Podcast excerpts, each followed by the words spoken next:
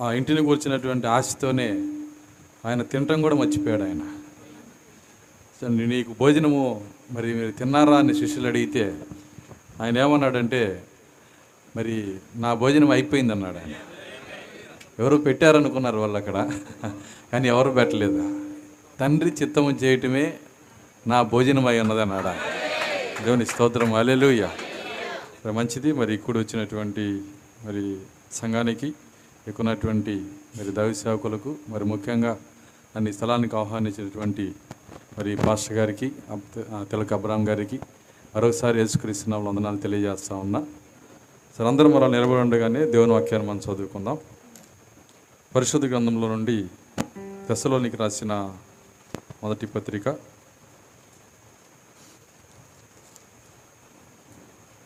రాత్రి మనము ధ్యానించిన అదే అంశంను మరొక భాగాన్ని మనం చూద్దాం.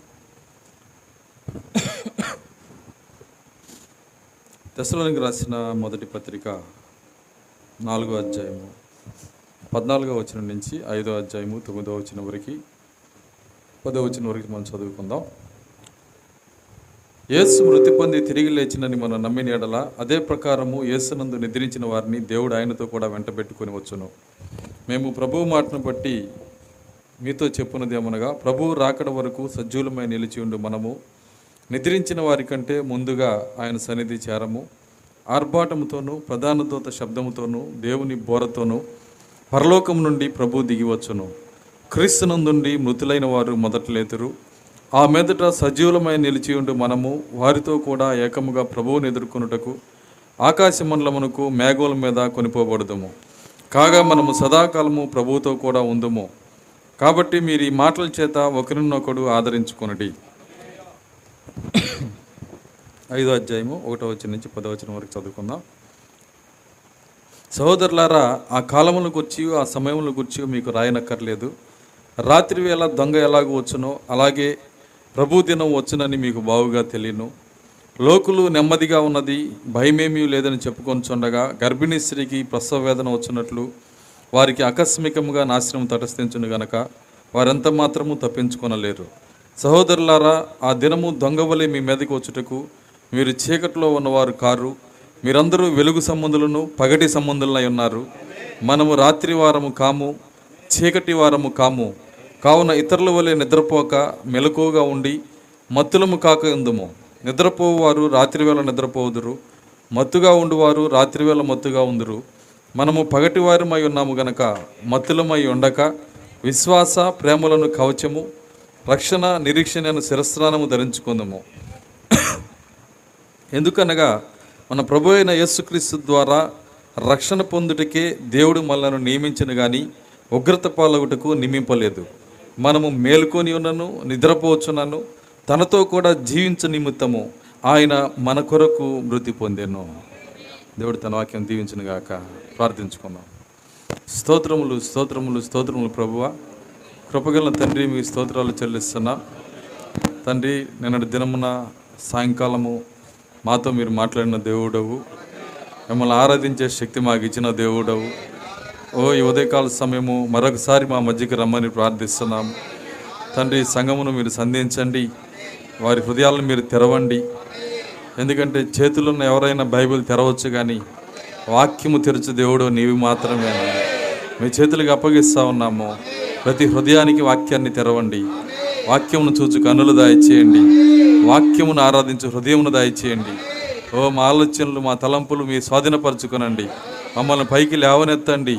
పరలోక స్థలంలో మమ్మల్ని కూర్చుండబెట్టండి.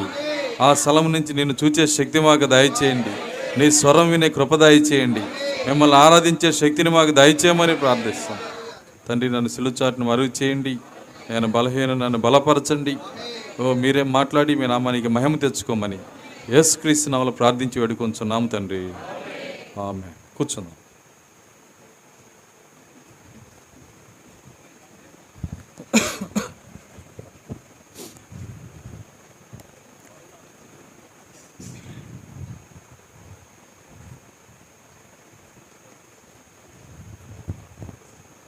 మంచిది. మరి ప్రాముఖ్యమైన సమయానికి మనం వచ్చి ఉన్నాం. నిజముగా మరి మీతో కలిసి దేవుని వాక్యాన్ని పంచుకోవటం నేను చాలా దేవుణ్ణి శుతిస్తూ ఉన్నాను. వాక్య సహవాసం ఇది. మరి శారీరక సహవాసం కన్నా గొప్ప కార్యం ఏంటంటే వాక్య సహవాసం. వాక్యంతో మనము అందరం కలిసి మరి దేవుణ్ణి ఆరాధించటము దేవునితో సహవాసం చేయటము. కాబట్టి నేను ఎక్కువగా అటువంటి సహవాసాన్ని ప్రేమిస్తాను నేను. నిజంగా మరి మరి మీకు ఇవ్వబడినటువంటి దైవ సేవకుడు మరి మరి దేవుని ఆయన గురించిన సాక్ష్యము నేను విన్నాను చాలా చక్కని సాక్ష్యము. నిజంగా దేవునికి ఎంతో నమ్మకంగా ఆత్మీయంగా చిన్న స్థితి నుంచి మరి సంఘాన్ని కట్టుకొని వచ్చి ఇంతవరకు మరి సంఘము నడిపిస్తున్నటువంటి మరి ఆ యొక్క అట్లాంటి దైవ సేవకుడు మరి మీకు ఇవ్వబడినందుకు నేను దేవుని శుతిస్తా ఉన్నాను నేను. ఎందుకంటే ఎల్లప్పుడూ కూడా మనకు కలిగిన దాన్ని బట్టి మనం స్థుతించేవారమై ఉండాలి. ప్రతి సమయంలో కూడా మరి కొన్నిసార్లు దయ్యం ఏం చేస్తుందంటే మనకు కలిగిన దాన్ని మరి చూ చూసే శక్తి మరి మనకి ఇవ్వకుండా మన కన్నుల పైన ముసుగునేస్తుంది. కానీ మనం ఏం చేయాలంటే ప్రతి దానికి కృతజ్ఞత స్థుతులు చెల్లించేవారిగా ఉండాలి. దేవుడు ఎవరిని ప్రేమిస్తాడంటే కృతజ్ఞత కలిగిన వాళ్ళని. చిన్న విషయంలో కూడా నువ్వు దేవుని కృతజ్ఞత చెల్లించాలి. ఎందుకంటే అది చిన్న విషయంలాగా ఉంటుంది కానీ అది చిన్న విషయం కానే కాదు. సో ఎందుకంటే ఆ కృతజ్ఞత కలిగిన మనసు లేకే ఇరవై లక్షల మంది రాలిపోయింది. వాళ్ళకి కృతజ్ఞత లేదు కాబట్టి వాళ్ళు రాలిపోయారు. ఎవరు కృతజ్ఞత కలిగి ఉన్నారో? సో ఎలాంటి కృతజ్ఞత అంటే దేవుడు ఇచ్చినా ఇవ్వకపోయినా దేవుడు అగ్నిగుండంలో పడవేసినా దాని నుంచి రక్షించినా ఆయన దేవుడే అని చెప్పేవాడు దేవుని స్తోత్రం అలెలుయ కాబట్టి ఎప్పుడు కూడా మనం దేవుని వెంబడించేటప్పుడు ఈ మనసును మనం గుర్తుంచుకోవాలి. ఈరోజు దేవుడు కార్యం చేశాడా? దేవుని స్తోత్రం. రేపు చేయలేదా? చచ్చిగిరాని అన్నట్టు ఉండకూడదు. ప్రతిసారి కూడా ప్రతి సమయంలో దేవునికి కృతజ్ఞత చెల్లించేవారిగా ఉండాలి. ఒక పిల్లవాడు ప్రార్థన చేస్తున్నాడంట చిన్నగా పోద్దాం వాక్యంలోకి. మరి ఒక పిల్లవాడు ప్రార్థన చేస్తున్నాడు. ఏమంటున్నాడంటే ప్రభువా నాకు ఎప్పటి నుంచో ఒక ఆశ నేను బూట్లు వేసుకోవాలి నాకు మంచి బూట్లు కావాలి షూ షూ కావాలని అడిగాడంట అడిగితే చాలా రోజులు ప్రార్థన చేశాడు దేవునికి టైం లిమిట్ పెట్టాడు మూడు నెలలు పెట్టాడు ఇవ్వాల. ఆరు నెలలు పెట్టాడు ఇంకా షూ రాలా ఆయనకి. ఒకరోజు ఏమైందంటే మరి దేవుని సన్నిధిలోకి వచ్చి ప్రార్థన చేసి ప్రభువా నేను ఆరు నెలల నుంచి బూట్లు అడుగుతున్నాను నాకు నువ్వు ఇవ్వలేదు షూ అడుగుతున్నాను. కాబట్టి ఇదే నేను చివరిసారిగా వీడ్కోలు చెప్పడానికి వచ్చాను. వింటున్నారా? ఎవరికి? దేవునికి కూర్చొని ప్రార్థన చేస్తున్నాడు. ఇంకా నేను నీ సంఘానికి రాను నీ చర్చి నీకు నీ దగ్గరికి నేను రాను. నాకు నువ్వు షూ ఇవ్వలేదు కాబట్టి. చిన్నపిల్లోడు దాదాపు నైన్ తొమ్మిది సంవత్సరాల పిల్లోడు. చూడండి ఆ విధంగా ప్రార్థన చేస్తున్నప్పుడు దేవుడు స్వరంతో మాట్లాడుతున్నాడు. ఒకసారి వాకిట్లో నుంచి బయటకు చూడన్నాడు ఆయన. చూశాడు. చూసినప్పుడు ఒక పోలియో వ్యక్తి వస్తున్నాడు అక్కడ. అతను వస్తూ వస్తూ ఏం చేస్తున్నాడంటే ఒక మంచి పాట స్థుతించుకుంటా దేవుని స్థుతించడానికి పాడుకుంటూ వస్తున్నాడు ఆయన. ఆయన ఏమన్నాడంటే అతను చూసావా? అతనికి రెండు కాళ్ళు పోలియో శంఖకర్రలు తీసుకొని వస్తున్నాడు. కానీ నన్ను స్థుతిస్తా వస్తున్నాడు. నీకున్న రెండు కాళ్ళను బట్టి ఎప్పుడన్నా స్థుతించావా అని అడిగాడు నీకున్న రెండు కాళ్ళను బట్టి ఎప్పుడన్నా నువ్వు స్థుతించావా ఆ మాట అన్నప్పుడు ఒక్కసారిగా ఆగిపోయాడు. నిజమే కదా బూట్లు లేవని అలుగుతున్నాను కానీ మొదట నాకు కాళ్ళు ఉన్నాయి దేవుని స్తోత్రం హల్లెలూయా. దాన్ని బట్టి నేను ఏ రోజు దేవుని స్థుతించలేదే మనకు ఉన్నదాన్ని బట్టి శృతించే మనసు లేకపోతే కొత్తది దేవుడు ఇవ్వడండి ఎప్పుడు కూడా మనం మనం దేవుని వెంబడించాలంటే ఇవన్నీ చాలా ప్రాముఖ్యమైన కార్యాలు పునాది కార్యాలు ఇవి. దాని తర్వాతే వాక్య మర్మాలు కట్టబడాలా? ఈ పునాది లేకుండా మర్మాలు చెప్పిన ఉపయోగం లేదు. కాబట్టి ఎవరికి మర్మం ఉపయోగం అంటే ముందు పునాది ఉండాలి ఇక్కడ. దేవుని స్తోత్రం. అలెలుయ్య ఏంటి ఆ పునాది అంటే? మొదట మనము కృతజ్ఞత కలిగిన మనసు కలిగి ఉండాలి. మనకి దేవుడు ఏమి ఇచ్చాడో ఇచ్చిన దాన్ని బట్టి దేవుని మనం శుతించాలి నలగకూడదు దేవుని పైన. ప్రభా ఇంత కొ- ఇంకంత కొంపని ఓడలేక అల్లాడుతున్నాను నేను. అనకూడదు. అసలు ఇల్లు లేక ఏడ్చేవాళ్ళు చాలామంది ఉన్నారు. అర్థమవుతుందా? మొదటిగా మనం ఏ కలిగి ఉందో దాన్ని బట్టి దేవుని స్థుతించాలా? చాలాసార్లు మనం గ్రహించము పొద్దున్నే నిద్రలేసి అలారం ఒకటి నిద్ర లేపుతుంది అని చెప్పి దాన్ని దాని నెత్తి మీద ఒక మొట్టిగా వేసి దాన్ని ఆపి చూడండి దాన్ని ఊర వారి ఊరకుండేటట్టు చేస్తారు చాలామంది. కానీ అసలు ఆ అలారం వినటానికి నేను బతికున్నానని దేవుని శృతించేవాళ్ళు లేరు అక్కడ. అలారం ఇసిగించడం కాదు. మొదట అలారం వింటానికి నువ్వు బతికున్నావు. ప్రతి దాంట్లో దేవునికి ఎలా కృతజ్ఞత చెల్లించాలో అది మొదట మనం ఎరిగి ఉండాలి. దేవుని స్తోత్రం. అలెలు ఇరవై లక్షల మందిని దేవుడు ఎందుకు పెట్టాడంటే మనకి బుద్ధి తెచ్చుకోవడానికి. వింటున్నారా? ఆ ఇరవై లక్షల మంది ఒక్క ఒక్క పేజీలో ఆ ఎర్ర సముద్రం చీలినప్పుడు దానిలో నుంచి బయటకు వచ్చి ఆత్మను పొందుకొని దేవుని శృతించారు సాధారణంగా శృతించలేదండి ప్రతి ఒక్కరి మీదకి పరిశుద్ధాత్మ వచ్చింది. అలా దేవుని స్థుతించి పేజీ తిప్పంగాల్నే. ఈ పేజీలో స్థుతించారు కుడిపోయి కుడివైపు ఉన్న పేజీలో. మరలా పేజీ తిప్పంగాల్నే కొండలు ఇసిరేస్తున్నారు ఏం చేస్తున్నారు? కొండలు ఏం చేస్తున్నారంటే ఇసిరేసి ఏది భోజనం ఏది మాకు ఫుడ్ ఏది ఏ ఎందుకు తీసుకొచ్చారు ఇక్కడికి? ఎవరా మో అసలు దేవుడు కనపట్ల దేవుడు ప్రతినిధి ఉన్నాడు ఇక్కడ ఆయన తిడదామని చెప్పి. ఎందుకంటే అక్కడ మరి ఒక పేజీలో స్థుతించిన వాళ్ళు రెండో పేజీకి వచ్చేటప్పటికి కృతజ్ఞత ఎగిరిపోయింది. ఎర్ర సముద్రం చీల్చిన దేవుడు మమ్మల్ని పోషించకుండా ఉంటాడు ఆయన? ఆయన ఆయన మమ్మల్ని పోషించడానికి సముద్రులైన దేవుడు. అంత పెద్దది చేసిన దేవుడు చిన్న దేవుడు ఆయన?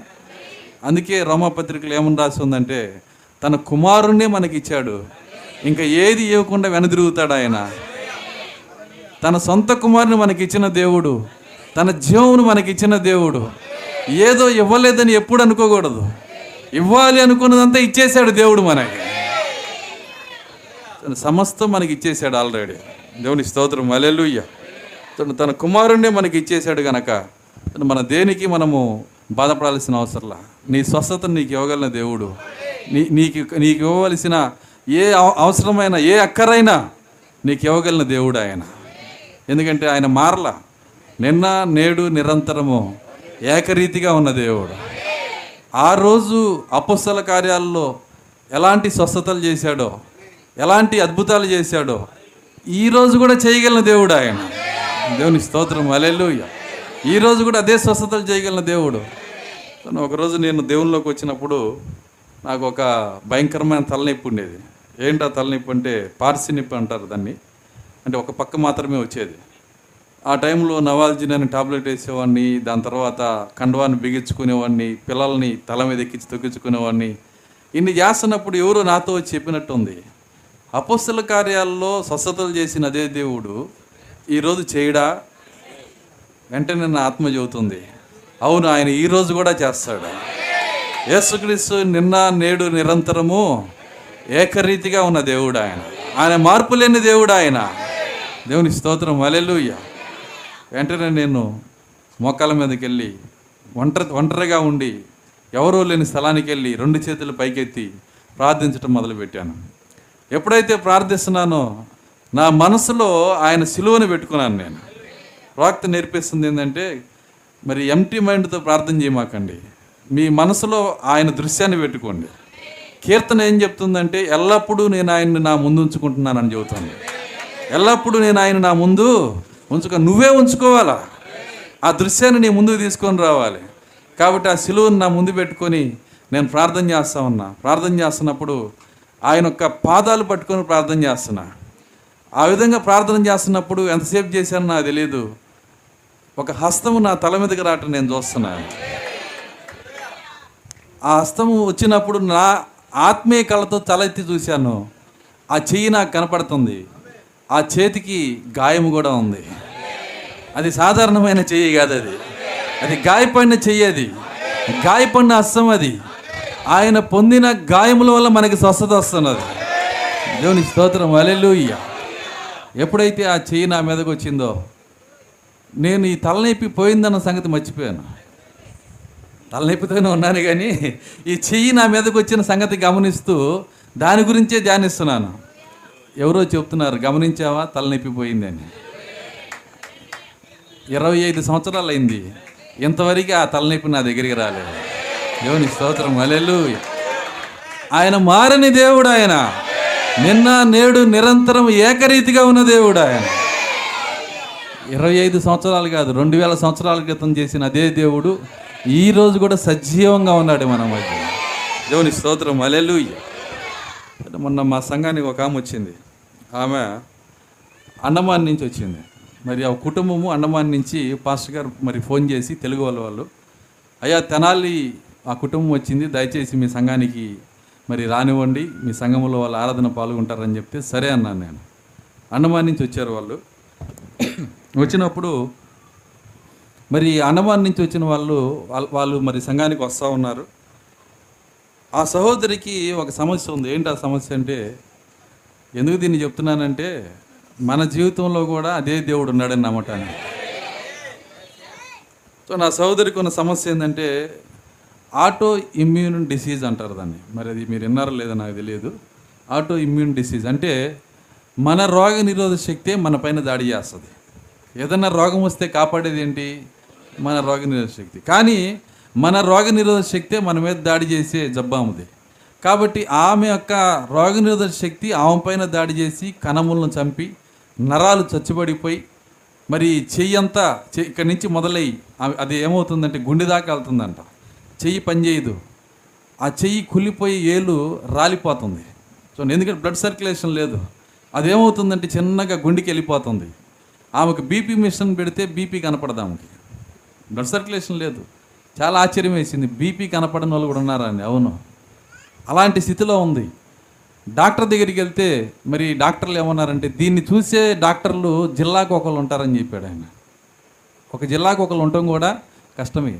అలాంటివి డాక్టర్ దగ్గరికి వెళ్ళి వాళ్ళు అడిగిన డబ్బులు ఇచ్చి చూపించుకోవాలంటే వీళ్ళు చాలా పేదవాళ్ళు. ఏ రోజు భోజనం ఆ రోజుకి సంపాదించుకునే కూలి పని చేసుకునే వాళ్ళు.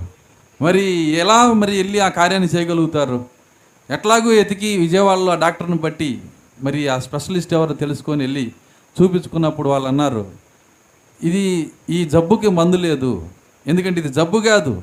జబ్బు వస్తే బాగు చేసే ఆటో ఆ- ఆ యొక్క దాన్ని ఏమంటారంటే ఇమ్యూనిటీ ఆ ఇమ్యూనిటీ నీపైనే దాడి చేస్తున్నప్పుడు ఇమ్యూనిటీకి మంది ఏంది అసలు?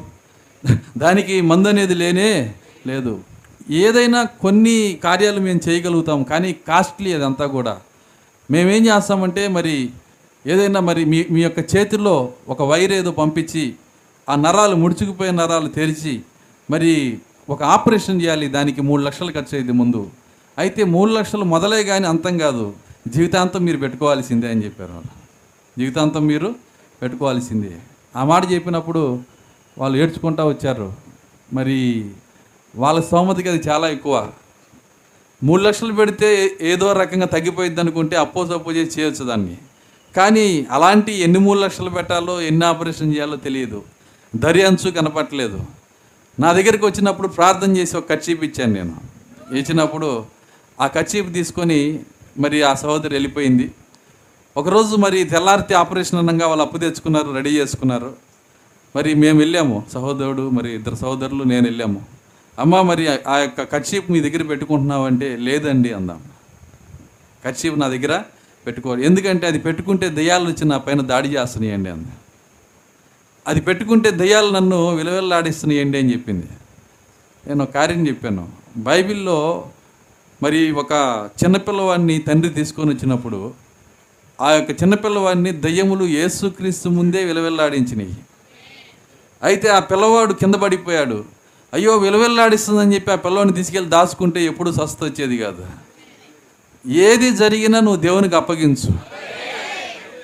నువ్వు నువ్వు అవిశ్వాసం చూపించకుండా కచీపు నీ దగ్గర పెట్టుకో అని చెప్పాను నేను. ప్రాక్త మనకు నేర్పించిన కార్యం అది. చూడండి ఆ ప్రార్థన వస్త్రం ఆ రాత్రి ఆమె విశ్వాసంతో పెట్టుకుందంట. పెట్టుకున్నప్పుడు ఏమైందంటే రెండో రోజు హాస్పిటల్కి వెళ్తే ఆ డాక్టర్ చూస్తే బీపీ కనపడుతుందండి. దేవుని స్తోత్రం ఆ డాక్టర్ అన్నాడు ఏమైందమ్మా? నీకు ఆపరేషన్ అవసరం లేదని చెప్పాడు. యేసుక్రీస్తు నిన్న నేడు నిరంతరము. మార్పు లేని దేవుడు ఆయన. ఆయన యుగ యుగములకు ఒకే రీతిగా ఉన్న దేవుడు. హల్లెలూయా. అది ఆమెకు మాత్రమే కాదు మనకు కూడా చేయగల దేవుడు. దేవుని స్తోత్రం. కాబట్టి అయితే మన దగ్గర ఆయన ఆశిస్తుంది ఏంటంటే ఎల్లప్పుడూ కృతజ్ఞత కలిగిన హృదయం ఉండాలి. మనకి ఏది కలిగి ఉందో దాన్ని బట్టి దేవుని స్థుతించాలా. ఇప్పుడు చాలా వేడిగా ఉంది వాతావరణం. అసలు గుహల్లో ఆరాధన చేసిన వాళ్ళు ఉన్నారు? వాళ్ళ కనీసం ఇలాంటి ఫ్యాన్ సౌకర్యం కూడా లేదు. కాబట్టి వేడిగా ఉందని బాధపడద్దు. దేవుడు మనకి ఫ్యాన్ అన్నా ఇచ్చాడు. దేవుడు మనకు ఒక స్థలమన్నా ఇచ్చాడు. దాన్ని బట్టి దేవుని మనం శృతించాలి ఏమో రేపు ఫ్యూచర్లో ఏసీ చర్చిస్తాడేమో ఆయన. ఇవ్వకూడదా? దేవుని స్తోత్రం మల్లెల్లుయ్య పాస్టర్ గారండి నాకు అంత స్తోమత లేదండి. అనొద్దు నీ వైపు నువ్వు చూసుకోమాక. దేవుడు చేయొచ్చు ఆయన. ఏదైనా చేయగలిగిన దేవుడు. హాలెల్లుయ్య కాబట్టి మనం ఆయన వైపు చూద్దాం. కృతజ్ఞత కలిగిన మనసు కలిగి ఉందాం. చిన్నగా మన యొక్క లేఖనంలోకి మనం వెళ్దాం. రాత్రి మనం చూసాము మనం ఏ సమయంలో ఉన్నామో మరి ఆ సమయాన్ని మనం చూడవలసిన వారమై ఉన్నాం. ఇది ఎలాంటి సమయము? ఏ దినాల్లో మనం జీవిస్తున్నామో? మనము సాయంకాలాన్ని దాటి ఉన్నాము. రాత్రి మనం చూసాం. మన సాయంకాలంలో లేము. వింటున్నారా? ఒక కార్యాన్ని మనం చేయాలి. ఏంటంటే అర్థమైతే దేవుని శృతించండి అర్థం కాకపోతే రెండింతలు శృతించండి ఎందుకంటే అర్థం కాకపోతే నమ్మండి. ప్రవక్త మనకి నేర్పించింది ఏంటంటే అర్థమైతే దేవుని శృతించండి మంచిది. అర్థం కాకపోతే నమ్మి శృతించండి ప్రవక్త అంటున్నాడు చాలా కార్యాలు మనకు అర్థం కావు. అర్థం కాకపోయినా దీన్ని నేను నమ్ముతున్నానని చెప్పాలి? నువ్వు నమ్మితే దాని ఫలాన్ని నువ్వు పొందుకోగలుగుతావు. అక్కడున్న అక్కడ ఉన్నటువంటి శిష్యులు మరి యేసుక్రీస్తు శిష్యులు ఎనభై రెండు మంది మొత్తం ఎనభై రెండు మంది. ఈ ఎనభై రెండు మందికి యేసుక్రీస్తు ఒక వర్తమానం ఇచ్చాడు ఒకరోజు. ఏం వర్తమానం ఇచ్చాడంటే నా శరీరము తిని నా రక్తము తాగువాడే నిత్య జీవము కలవాడు. ఆయన వర్తమానం ఇచ్చినప్పుడు వాళ్ళు అనుకున్నారు ఆయన శరీరం ఎలా తిననీయగలడని. ఆ మాటకు అర్థం ఏంటంటే బ్రతికుండగా ఎలాగూ తిననీయగలడని. చనిపోయాడంటే ఒక ముక్క తినమంటే ఎవరైనా తింటారు. బ్రతికుండగా కొరికితే ఊరుకుంటాడా అది ఆయన అర్థం. ఏమంటున్నాడంటే తన శరీరమును ఎలాగూ తిననీయగలడు అనే మాట రాసి ఉంది అక్కడ. ఎందుకంటే ఆయన ఆ మాట అన్నప్పుడు వాళ్ళందరూ ఆ మాట అనుకుంటున్నప్పుడు దాని అర్థం ఆయన చెప్పలేదు. మరలా తిరిగి ఏమన్నాడంటే మీరు నా శరీరాన్ని తినాల్సిందే. తింటే అంచి దినాన్ని నేను లేపుతాను. తిన్నవాడే నిత్యజీవము గలవాడు. చూడండి ఆయన మరలా మరలా దాన్ని రిపీట్ చేస్తున్నాడు.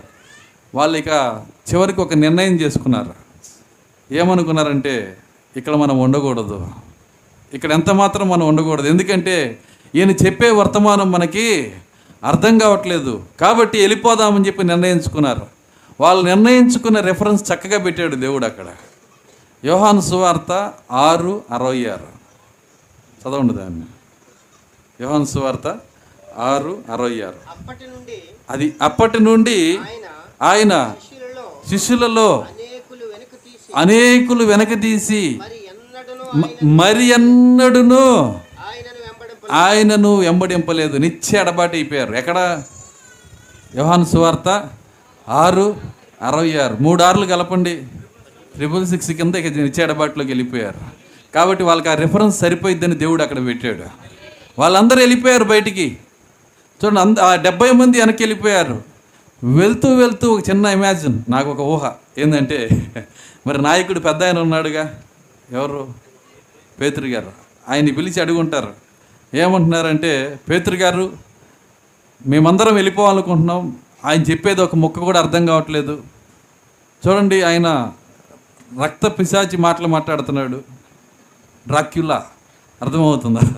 ఆయన రక్తం తాగమంటున్నాడు ఎవరైనా అసలు బైబిల్లో ఎక్కడన్నా మన ధర్మశాస్త్రంలో రక్తమే ముట్టుకోవద్దంటే ఈయనేమో రక్తం తాగమంటున్నాడు పైగా బతికున్న ఆయన తాగమంటున్నాడు అసలు ఏం అర్థం కావట్లేదు ఇక్కడ.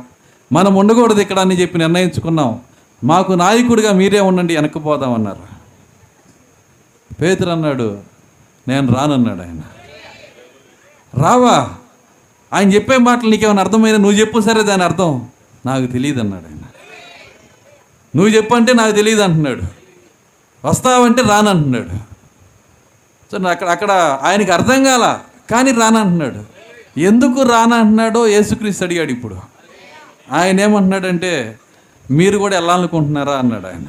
దేవుని స్తోత్రం అలెలుయ్య సో నిజమైన సేవకుడు ఖచ్చితంగా ఏ వ్యక్తి మరి మరి ఏ- వ్యక్తిని కూడా సంఖ్యలేసి బంధించాలనుకోడు. వాక్య ఆకర్షణలోనే ఉంచాలనుకుంటాడు. దేవుని స్తోత్రం అలెలుయ్య ఆయన అన్నాడు మీరు కూడా వెళ్ళాలనుకుంటున్నారా? ఎందుకంటే ఆయనకి తెలుసు వాళ్ళు ఏర్పరచబడిన విత్తనాలని. కాబట్టి ఆయన అంటున్నాడు మీరు కూడా వెళ్ళాలనుకుంటున్నారా? అంటే ఆయన ఏమన్నాడంటే పేతురు ఎవని ఎద్దుకు వెళ్తాం ప్రభువా? టౌన్ చర్చికి వెళ్తే అక్కడ అర్థం కావట్లేదు వర్తమానం. చూడండి పెంతుకోసుకి వెళ్తే అర్థం కావట్లేదు. లోదరికి వెళ్తే అర్థం కావట్లేదు. నిత్య జీవ మాటలు ఏమన్నా ఉన్నాయంటే నీ దగ్గరే ఉన్నాయి అవి. దేవుని స్తోత్రం అలెలుయ్య సో నీ నీ దగ్గర నిత్య జీవపు మాటలు ఉన్నాయి. నిన్ను విడిచి ఎక్కడికి వెళ్తాం ప్రభువా? సో నాకు అర్థం కాకపోయినా ఏది నేను దాన్ని అర్థం చేసుకోలేకపోయినా ఒకటి నేను నమ్ముతున్నాను. ఈ మాటల్లో జీవం ఉన్నది. ఇది నిజమైన వర్తమానమై ఉన్నది. ఎలా ఆ యొక్క పేతురు చూడగలిగాడంటే ముందుగా ఏర్పరచబడ్డాడు కాబట్టి. దేవుని స్తోత్రం అలెలుయ్య కాబట్టి నమ్మి ఆ యొక్క కార్యములు అర్థం కాకపోయినా మనం ఏం చేయాలంటే నమ్మాల. చాలా విషయాలు మనకు అర్థం కావు. కానీ ఒక విషయాన్ని గుర్తుంచుకోండి. నిజముగా వాక్యము ఏడింతలు ప్రకాశించే సమయం ఇదే. సంపూర్ణ వాక్యము బయలుపరచబడే దినం ఇదే. ఇప్పుడు గనక మీరు దీన్ని చూడకపోతే ఇంకెన్నడూ చూడరు. కాబట్టి దేవుడు ఆయన ప్రత్యేకంగా మాట్లాడుతున్న దినం ఇది. ఆయన ఎవరిలో ఉండి మాట్లాడుతున్నాడంటే ఫలానా వ్యక్తిలో అని ఎప్పుడు చెప్పొద్దండి. ఆయన తన వధువులో నుంచి మాట్లాడుతున్నాడు. దేవుని స్తోత్రం. అలెలుయ్య ఆయన తన వధువులోంచి మాట్లాడుతున్నాడు. అక్కడ ఆయన ఆ ఎత్తబాటు జరిగేటప్పుడు మూడు కార్యాలు పెట్టాడు. ఏంటి మూడు కార్యాలంటే ఒకటి ఆర్భాటము రెండు ప్రధాన దూత శబ్దము మూడు దేవుని బోర. దేవుని బోర.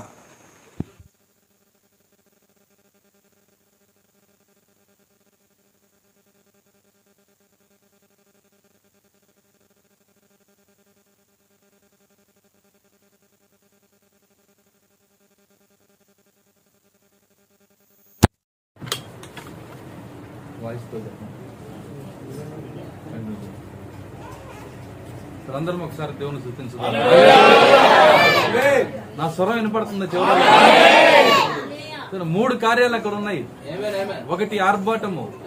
రెండు ప్రధాన దూత శబ్దము మూడు దేవుని పోర ఈ మూడు ఈ మూడు కార్యాల గురించి ప్రవక్త మనకు వివరించాడు ఆయన. ఎత్తబడుట అనే వర్తమానం చదవండి. దాంట్లో ప్రవక్త వివరిస్తున్నాడు ఆర్భాటం అంటే ఏంటో కాదు ఆర్భాటము ఈ వర్తమానమే.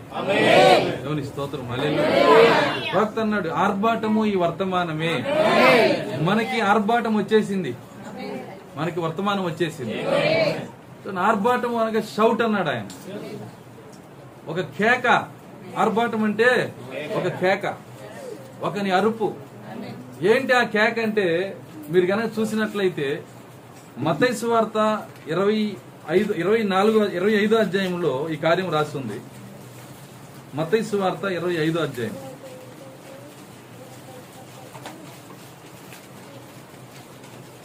ఒకటో వచ్చిన చదువు పరలోక రాజ్యము తమ దివిటీలు పట్టుకొని పెళ్ళి కుమారుడు ఎదుర్కొనటకు బయలుదేరిన పది మంది కన్యకలను కోరి ఉన్నది. వీరిలో ఐదుగురు బుద్ధి లేని వారు వీరిలో ఐదుగురు బుద్ధి లేని వారు ఐదుగురు బుద్ధి గలవారు. బుద్ధి లేని వారు తమ దివిటీలు పట్టుకొని. తమతో కూడా నూనె తీసుకొని పోలేదు. బుద్ధి గలవారు తమ దివిటీలతో కూడా. సిద్ధలలో నూనె తీసుకొని పోయిరి. ఆ. పెళ్ళి కుమారుడు ఆలస్యము చేయగా పెండ్లి కుమారుడు ఆలస్యము చేయగా వారందరూ కునికి నిద్రించుచుండిరి. వారందరూ కొనికి నిద్రించుచుండిరి. అర్ధరాత్రి వేళ. అర్ధరాత్రి వేళ ఇదిగో పెళ్ళి కుమారుడు. షౌట్ అర్థమవుతుందా? అర్ధరాత్రి వేళ ఇదిగో పెండ్లి కుమారుడు అతనిని కేక ఎదుర్కొని రండి అని ఒక కేక వినబడెను. చూడండి అర్ధరాత్రి వేళ ఒక కేక వస్తుంది ఇక్కడ. ప్రాక్త ఇప్పుడు వేసాడు కేక? సాయంకాలం. కరెక్ట్ చెబుతున్నారు ప్రవక్త కేక వేసిన సమయము సాయంకాలం. రాత్రి వచ్చేటప్పటికి ఆయన లేడు. మరి ఈయన ఎవరు అర్ధరాత్రి పగల వేస్తున్న కేక ఎవరు? వింటున్నారా? ఆ కేక ఎవరో కాదు మనుష్య కుమారుడు. చూడండి మనుష్య కుమారుడు మన ఇస్సాకు. చూడండి ఇలియాజర్ వెళ్ళిపోయాడు గాని అక్కడ ఇస్సాక్ ఇంకా నిలబడి ఉన్నాడు. ఇలియాజర్ వెళ్ళిపోయాడు రంగం మీద నుంచి. అయితే ఈ కేక వేసింది ఎవరంటే మనుష్య కుమారుడు. ఈ కేక ఏమని వేస్తున్నాడంటే ఇదిగో పెండ్లి కుమారుడు. దేవుని స్తోత్రం. అలెలు ఈ మనుష్య కుమారుడు ఆయన భూమి మీద ఉండి ఆయన ఆయన వేసినటువంటి కేకతో మన దగ్గరికి వచ్చాడు. అమలాపురం వచ్చాడు. కాటనం కోన వచ్చాడు. రాజమండ్రి వచ్చాడు. ప్రతి స్థలానికి మనిషి కుమారుడే వస్తున్నాడు. ఎందుకంటే ఆయన లక్షణం ఏంటంటే నశించిన దాన్ని వెతికి రక్షించడమే మనుష్య కుమారుడు వచ్చాడని చెబుతున్నాడు ఆయన. మనం నశించిపోయాము. మన మత శాఖలు మనం నశించిపోయాము. మనల్ని వెతికి రక్షించడానికి ఆయన వచ్చాడు. నన్ను వెతికింది ఆ మనిషి కుమారుడు. ప్రవక్త అన్నాడు రక్షించబడాలని తలంపే లేని వాళ్ళం మనం. మన కోసం ఆయనే వెతికి మన దగ్గరకు వచ్చాడు. జీవితంలోకి వచ్చాడు. నీ దగ్గరకు వచ్చాడు. ప్రత్యక్షతనిచ్చాడు సాక్ష్యంనిచ్చాడు హృదయంలో ఒక కేక వేశాడు. ఆ కేక ఈ వర్తమానం. వర్తమానాన్ని తీసుకొని వచ్చాడు ఆయన. అర్ధరాత్రి వేళ ఇదిగో పెండ్లి కుమారుడు అతన్ని ఎదుర్కొని రండి అని ఒక కేక వినబడెను. కాబట్టి మన దగ్గరికి వచ్చిన వర్తమానము సాయంకాల వర్తమానం కాదండి ఇది రాత్రి జాము. రాత్రి దేవుని యొక్క పగలు దేవుని యొక్క మధ్యాహ్నము దేవుని యొక్క సాయంకాలము దేవుని యొక్క రాత్రి దేవుని యొక్క అర్ధరాత్రి దేవుని యొక్క తెల్లవారుజాము ఇవన్నీ కూడా మనం అర్థం చేసుకోవాలి. అప్పుడే ఈ లేఖనాలన్నీ మనకు అర్థమవుతాయి. దీన్ని ఏమంటామంటే వధువు లాంగ్వేజ్ అంటారు దీన్ని. వధువు భాష ఇది. వధువు భాష రావాలి. వధువు భాష రావాలంటే ఖచ్చితంగా నువ్వు వధువు అయి ఉండాలి. ఇంకెవరు కూడా ఆదాము యొక్క భాషను మాట్లాడలేరు. తెలుసా మీకు? చూడండి ఏదైనా తోటలో ఆయనకి వివాహం జరిగే సమయంలో ఎవరికి? ఆదాముకి. ఒక మంచి అమ్మాయిని చూసి చేయాలనుకున్నాడు ఆయన? సాటి అయిన సహాయాన్ని ఇవ్వాలనుకున్నాడు. అనుకొని ప్రతి జంతువుని తీసుకొచ్చి ఆదాం పక్కన నిలబెట్టాడు సరైన మ్యాచ్గా ఉందో లేదో అని. సరైన మరి భారీగా ఉందో లేదో అని. చూసి అయినను ఆదాముకు సాటి అయిన సహాయము దొరకకపోయిన అన్నాడు అసలు నుంచో పెడతాం ఎందుకు? ఆ? నుంచో పెట్టి ఈ అమ్మాయి నచ్చలేదని చెప్పడం ఎందుకు? పద్ధతి కాదు కదా అది. అర్థమవుతుందని నేను చెబుతుంది? ఆయన ఏం చేశాడు? ప్రతి ఒక్క జంతువుని తీసుకొచ్చి ఆ పక్కన నుంచో పెట్టాడు. నుంచో పెడితే నుంచో పెట్టి చివరికి ఏమంటున్నాడంటే అయినను ఆదాముకి వీరిలో నుంచి భార్య దొరకకపోయినని స్టేట్మెంట్ ఇచ్చాడు. ఇచ్చాడో లేదా? వాక్యమైనది? సరే చదవండి మాట చదవండి. అప్పుడు రెండు. రెండు? ఇరవై ఇరవై. అప్పుడు ఆదాము సమస్త పశువులకును అప్పుడు ఆదాము సమస్త పశువులకును ఆకాశ పక్షులకును ఆకాశ పక్షులకును సమస్త భూజంతువులకును సమస్త భూజంతువులకును పేర్లు పెట్టెను. పేర్లు పెట్టింది. ఎవరు పెట్టారండి? ఆదాం ఆదాం ఎవరు? కడపటి ఆదాం ఎవరు? క్రీస్తు. ఆయనే ప్రతి జంతువుకి పేర్లు పెట్టాడు. కడపటి ఆదాము ఈ రోజు జంతువులు ఎవరో తెలుసా. అర్థమవుతుందా? ప్రతి డినామినేషన్ ఒక జంతువే. ప్రతి డినామినేషన్కి పేరు పెట్టింది ఈ వాక్యమే. ఏదైనా చూడండి దాని పేరు ఎక్కడి నుంచి వచ్చిందంటే వాక్యంలో పెంతుకోసి ఎక్కడి నుంచి వచ్చింది? వాక్యంలో నుంచే. చూడండి బాప్టిస్ట్ ఎక్కడి నుంచి వచ్చింది? వాక్యంలో నుంచే. క్రిస్ సంఘం ఎక్కడి నుంచి వచ్చింది? దీపెంతుకోస్ మరి రకరకాల పేర్లు ఉన్నాయి. అన్ని పెట్టింది వాక్యమే. అన్ని పెట్టాడు గాని వాటిని తీసుకొచ్చి ఆయన ఏం చేశాడంటే ఆ యొక్క ఆదము పక్కన నుంచోబెట్టాడు ఆదం పక్కన నుంచోబెట్టి ఆ తర్వాత చదవండి నెక్స్ట్ ఆయనను ఆదామునకు సాటి అయిన సహాయము. లేకపోయాను. అతనుకు లేకపోయాను. ఈ మాట అంటున్నాడంటే ఎతికాడని అర్థం అక్కడ. ఏమ్మా మీ అబ్బాయి పెళ్ళి చేశారా అంటే చూసామండి దాదాపు ఇప్పటికే డజన్ సంబంధాలు చూసాము అయినా అంటే ఏంటి మా అబ్బాయికి సరిపోయిన అమ్మాయి ఇంకా దొరకలేదు. అంటే వీళ్ళందరూ వెతికారు. వాళ్ళందరూ కూడా ఆ అబ్బాయికి కావాల్సిన అమ్మాయి సెట్ అయ్యే అమ్మాయి కోసం ఎదిగారు. దగ్గర దగ్గరగా ఉన్నారు. అక్కడ ఉన్నటువంటి చింపాంజీని లాస్ట్గా నుంచోబెట్టాడు. ఇది కరెక్ట్ పోలికల్లో ఉంది ఈ చింపాంజీ. ఇది చక్కగా ఆయన చెప్పిన చేయటానికి చేతులు ఉన్నాయి. మరి చే- ఆయన ఆయన రూపంలోనే ఉంది. ఈ చింపాంజీని ఇది చేసేద్దామా? దగ్గర పోలికలో ఉంది. వింటున్నారా? ఇది సౌండ్లు మాత్రమే చేయగలదు. నోటితో సౌండ్లు కూడా చేయగలదు. దగ్గర పోలికలో ఉంది ఈ పెంతుకోసు అర్థమవుతుందా? ఈ సౌండ్లు చేసిద్ది. వాక్యం చెబుతానే సౌండ్లు చేసిద్ది. తెలుసా మీకు? వర్తమానం చెబుతానే పాట పాడతా సౌండ్ చేసిద్ది. ఏంటి? భాషలు అన్నమాట. సౌండ్లు మరికే చేసిద్ది. చూడండి ఈ యొక్క భాషలు మాట్లాడుతుంది. దగ్గర పోలికలో ఉంది. దీన్ని చేద్దాము అంటే చివరికి దేవుడు ఏమన్నాడంటే ఇది కూడా వద్దు పక్కన నెట్టేసి అన్నాడు ఆయన. సాటి అయిన సహాయం ఏమా? ఇక్కడ లేదు. ఇప్పుడు నేను ప్రశ్న వేస్తున్నాను. దేవుడు ఎందుకు వాటన్నిటిని పక్కన పెట్టి ఎతికాడు అని? ఎందుకు ఈ కార్యాలు చేశాడంటే బైబిల్ ఒక కార్యం చెప్తుంది. ఈ జరగబోయే విషయాలన్నీ యుగాంతమందున్న మనకి జ్ఞానం రావటానికి? రోమిలికి రాసిన పత్రిక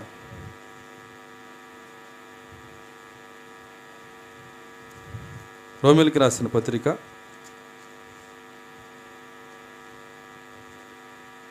పద్నాలుగో పదిహేనో అధ్యాయము. నాలుగో వచ్చిన ఎలా అనగా ఓర్పు వలనను లేఖనం వల్లని ఆదరణ వల్లను మనకు నిరీక్షణ కలుగుటకై పూర్వమందు రాయబడినవన్నీ మనకు బోధ కలుగు నిమిత్తము రాయబడి ఉన్నవి. రాయబడినవన్నీ దేని కొరకు రాశాడంట? మనకి బాధ కలగటానికి కాదు బోధ కలగటానికి. అందులో నుంచి ఒక బోధ ఉంది. ఒక ఎగ్జాంపుల్ కోసం రాశాడు అవన్నీ కూడా. ఈ బోధ కూడా ఎవరు నేర్చుకుంటారో ఒకటో కొరంది పదో అధ్యాయంలో చెబుతున్నాడు అది కూడా చదువుతాం ఒకటో కొరంది పదో అధ్యాయము.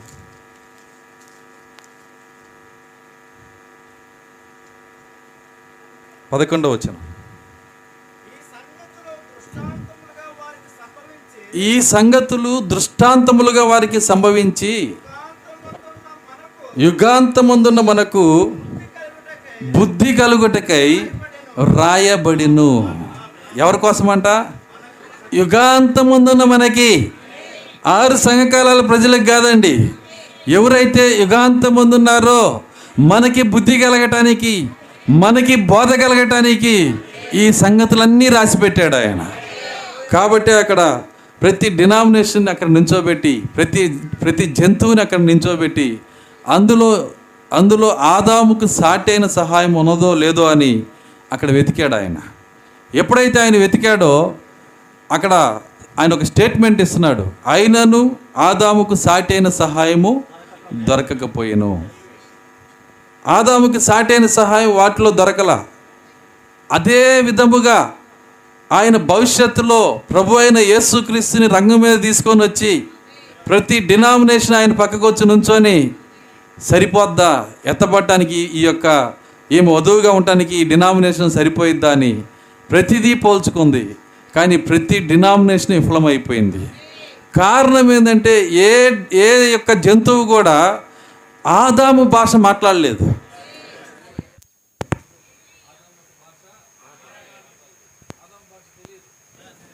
దేవుని స్తోత్రం. అలెలుయ్య ఆ భాష మాట్లాడే ఒక ఆమెని దేవుడు ముందుగానే ఎన్నుకున్నాడు. దేవునికి తెలుసు. ఆమె ఎక్కడుందో కూడా తెలుసు. ఆ వధువు ఎక్కడుందో ఆమె ఆయనకి తెలుసు. కాబట్టే ఆమెని రంగం మీదకి తీసుకొని రావటానికి చూడండి ఆదాముకి గాఢ నిద్ర కలగజేశాడు.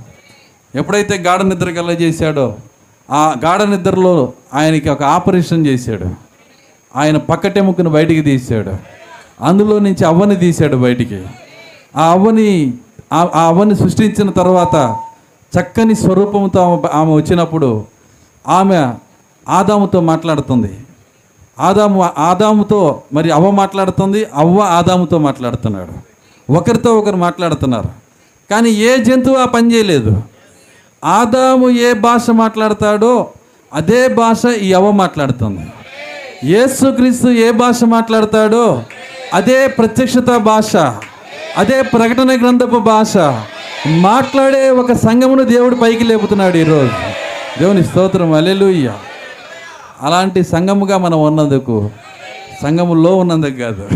అలాంటి సంఘముగా మనం ఉన్నందుకు దేవుని స్థుతించదాం. అలెలుయ్యా కాబట్టి మనం ఈ కార్యాలన్నీ ఎరిగి ఉండాలి. దేవునికి ఒక సాయంకాలం ఉంది. ఎవరికైనా కనీసం జకరియా పద్నాలుగు ఆరు ఇచ్చి దీని అర్థం చెప్పమని చూడండి. జకరియా పద్నాలుగు ఆరు అది ఇచ్చి అసలు దీని అర్థం ఏంటి? ఏ పాస్టర్నైనా? సో నా అర్థం చాలా గందరగోళంగా ఉంటుంది. దాని గురించి ఎవరు ఏమి వివరించలేరు. ఏమంటున్నాడంటే పద్నాలుగు గారు చదవండి ఒకసారి. యహోవా ఆ యహోవా ఆ దినమున ప్రకాశమానమగునవి సంకుచితములు కాగా వెలుగు లేకపోయిను ఆ దినము ప్రత్యేకమైనదిగా ఉండును అది యహోవాకు తెలియబడిన దినము. పగలు కాదు రాత్రి కాదు అస్తమయ కాలమున వెలుతురు కలుగును. చాలు. దీని అర్థం ఏంటి? పగలు కాదు రాత్రి కాదు సాయంకాలమున వెలుతురు కలుగును. అసలు ఏమన్నా అర్థం ఉందా అందులో? పగలు వెలుతురు రాదంట రాత్రి వెలుతురు రాదంట సాయంకాలం వెలుతురు వస్తుందంట. ఎంత అర్థాన్ని దేవుడు అందులో పెట్టాడో తెలుసా? ఆ అర్థమును అర్థం చేసుకునే ఒక సంఘం ఉందని ఆయనకి తెలుసు కనుకే దాన్ని ముందు వెనక వివరించడు ఆయన. ఎందుకంటే వివరించాల్సిన అవసరం లేదు. ఆయన రాబోయే వధువులో తన ఆత్మను పెట్టి ఏ భావంతో ఈ యొక్క వర్తమానం ఆయన ఇచ్చాడో ఈ లేఖనాలు రాయించాడో దాన్నంతా అర్థం చేసుకునే ఒక వధువు రాబోతుంది గనక ఆయన దిగులు పడ్డా ఆయన తెలుసు ఆయనకి. ఒకరోజు వధువు వస్తుంది. నేను ముందు ఏమి చెప్పలేదు వెనక ఏం చెప్పలేదు. ఒక ముక్క అలా చెప్పి వెళ్ళిపోయాను. కానీ దానిలో ఉన్న భావం ఏంటో ఎరిగిన వధువు రంగం మీదకి వస్తుంది. దేవుని స్తోత్రం. అల్లెలుయ్య ఏమన్నాడంటే యహోవా ఆ దినమున ప్రకాశమానమగునవి సంకుచితములు కాగా. ఇదేదో ఇదేదో సంస్కృతం లాగుంది. కానీ దాని తెలుగులో మార్చి చెప్తాను నేను. దాని అర్థం ఏంటంటే యహోవా ఆ దినమున ఏది వెలగాలో అవి వెలగకుండా ఉన్నప్పుడు ప్రకాశమానమగినవంటి వెలిగేవి. సంకుచితములు అంటే అవి వెలగలేదు. ఇంత సింపుల్ అది. ఏది ప్ర ఏది వెలగాలో అది వెలగల. కాబట్టి వెలుగు లేకుండా పోయింది. అది ఆయన రాసింది అక్కడ. దాన్ని వీళ్ళు సంస్కృతంలో ఇలా చెప్పేటప్పుడు కొంత అసలు ఏం చెప్పాడని అర్థం కాదు. యహోవా ఆ దినమున ప్రకాశమానమగునవి సంకుచితములు కాగా సూర్యుడు వెలగాలి సూర్యుడు వెలగట్లేదు. నక్షత్రాలు వెలగాలి నక్షత్రాలు వెలగట్లేదు. చూడండి ఏదైతే చంద్రుడు వెలగాలి చంద్రుడు వెలగట్లేదు. సూర్యుడు ఎందుకు వెలగట్లేదు? ఆయన ఎప్పుడు వెలుగుతాడు? కానీ మధ్యలో మేఘాలు అడ్డం వచ్చేస్తున్నాయి సిద్ధాంతాలనే మేఘాలు ఈరోజు సూర్యుని ప్రశాంత్ మరి స్వేచ్ఛగా వెలగనివ్వట్లేదు. చంద్రుడు చంద్రుడిని వెలగనివ్వట్లేదు. సంఘం వెలగాలి సంఘం వెలగట్లేదు. నక్షత్రాలు కాంతి ఆగిపోయింది. ఆరు నక్షత్రాలు వెళ్ళిపోయినాయి వింటున్నారా? నక్షత్రాలు వెలగట్లేదు. దానికి ఆత్మీయ అర్థం అది. ఏది వెలగాలో అది వెలగట్లేదు. కాబట్టి అక్కడ వెలుగు లేదు. అయితే పగలు కాదు రాత్రి కాదు అస్తమయ కాలమున వెలుతురు కలుగును. సాయంకాలమున వెలుతురు కలుగును. సాయంకాలం ఎందుకన్నాడంటే ప్రాక్త ఏమంటున్నాడంటే సూర్యునితో పాటే నాగరికత కూడా ప్రయాణం చేసిందంట. సూర్యుడు ఏ విధంగా మరి తూర్పున ఉదయించి ప- పశ్చిమానికి వెళ్తాడో నాగరికత కూడా ఒకప్పుడు చైనా నాగరికత. ప్రాక్తే చెప్తున్నాడు ఇవన్నీ. ఒకప్పుడు ఇండియా నాగరికత. కానీ ఈ నాగరికత ప్రయాణం చేసుకుంటూ ప్రపంచ పట్టం ఉంటే మీరు దాంట్లో చూసుకుంటూ వెళ్ళొచ్చు. తూర్పు నుంచి ఆ వెలుగు ఏమవుతుందంటే పశ్చిమానికి వెళ్తూ ఉంది. ఇప్పుడు టెక్నాలజీ అంతా ఎక్కడికి వెళ్ళిపోయింది? పశ్చిమానికి వెళ్ళిపోయింది. ఏదైనా చెప్తే ఆ టెక్నాలజీ అంటే అమెరికా. అమెరికా నుంచి వచ్చిన చాక్లెట్ అంటే ఇష్టంగా తింటారు. అమెరికా నుంచి వచ్చిన ఏ వస్తువన్నా ముందు నాకు ఏమని అంటారు. ఎందుకంటే అక్కడ టెక్నాలజీ ఎక్కువ అని కానీ ఒకప్పుడు టెక్నాలజీ ఎక్కడ ఉండేది? మన దగ్గర ఉండేది. ఇండియాలో ఉండేది. చైనాలో ఉండేది.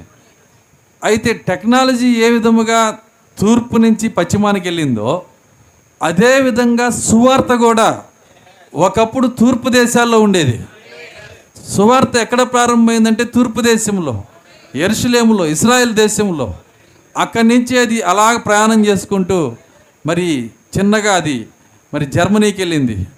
అక్కడి నుంచి ఇంగ్లాండ్కి వెళ్ళింది. జర్మనీలో అక్కడ ఉన్నటువంటి మార్టిన్ లోదర్ ఆయన పైకి లేచాడు.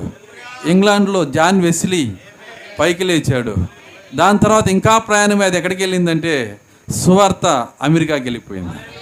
దేవుని స్తోత్రం అలెలుయ్య ఎందుకంటే పశ్చిమ దేశానికి వెళ్ళిపోయింది. మరి సువార్త పశ్చిమాన కనపడుతుంది నాగరికత పశ్చిమాన కనపడుతుంది.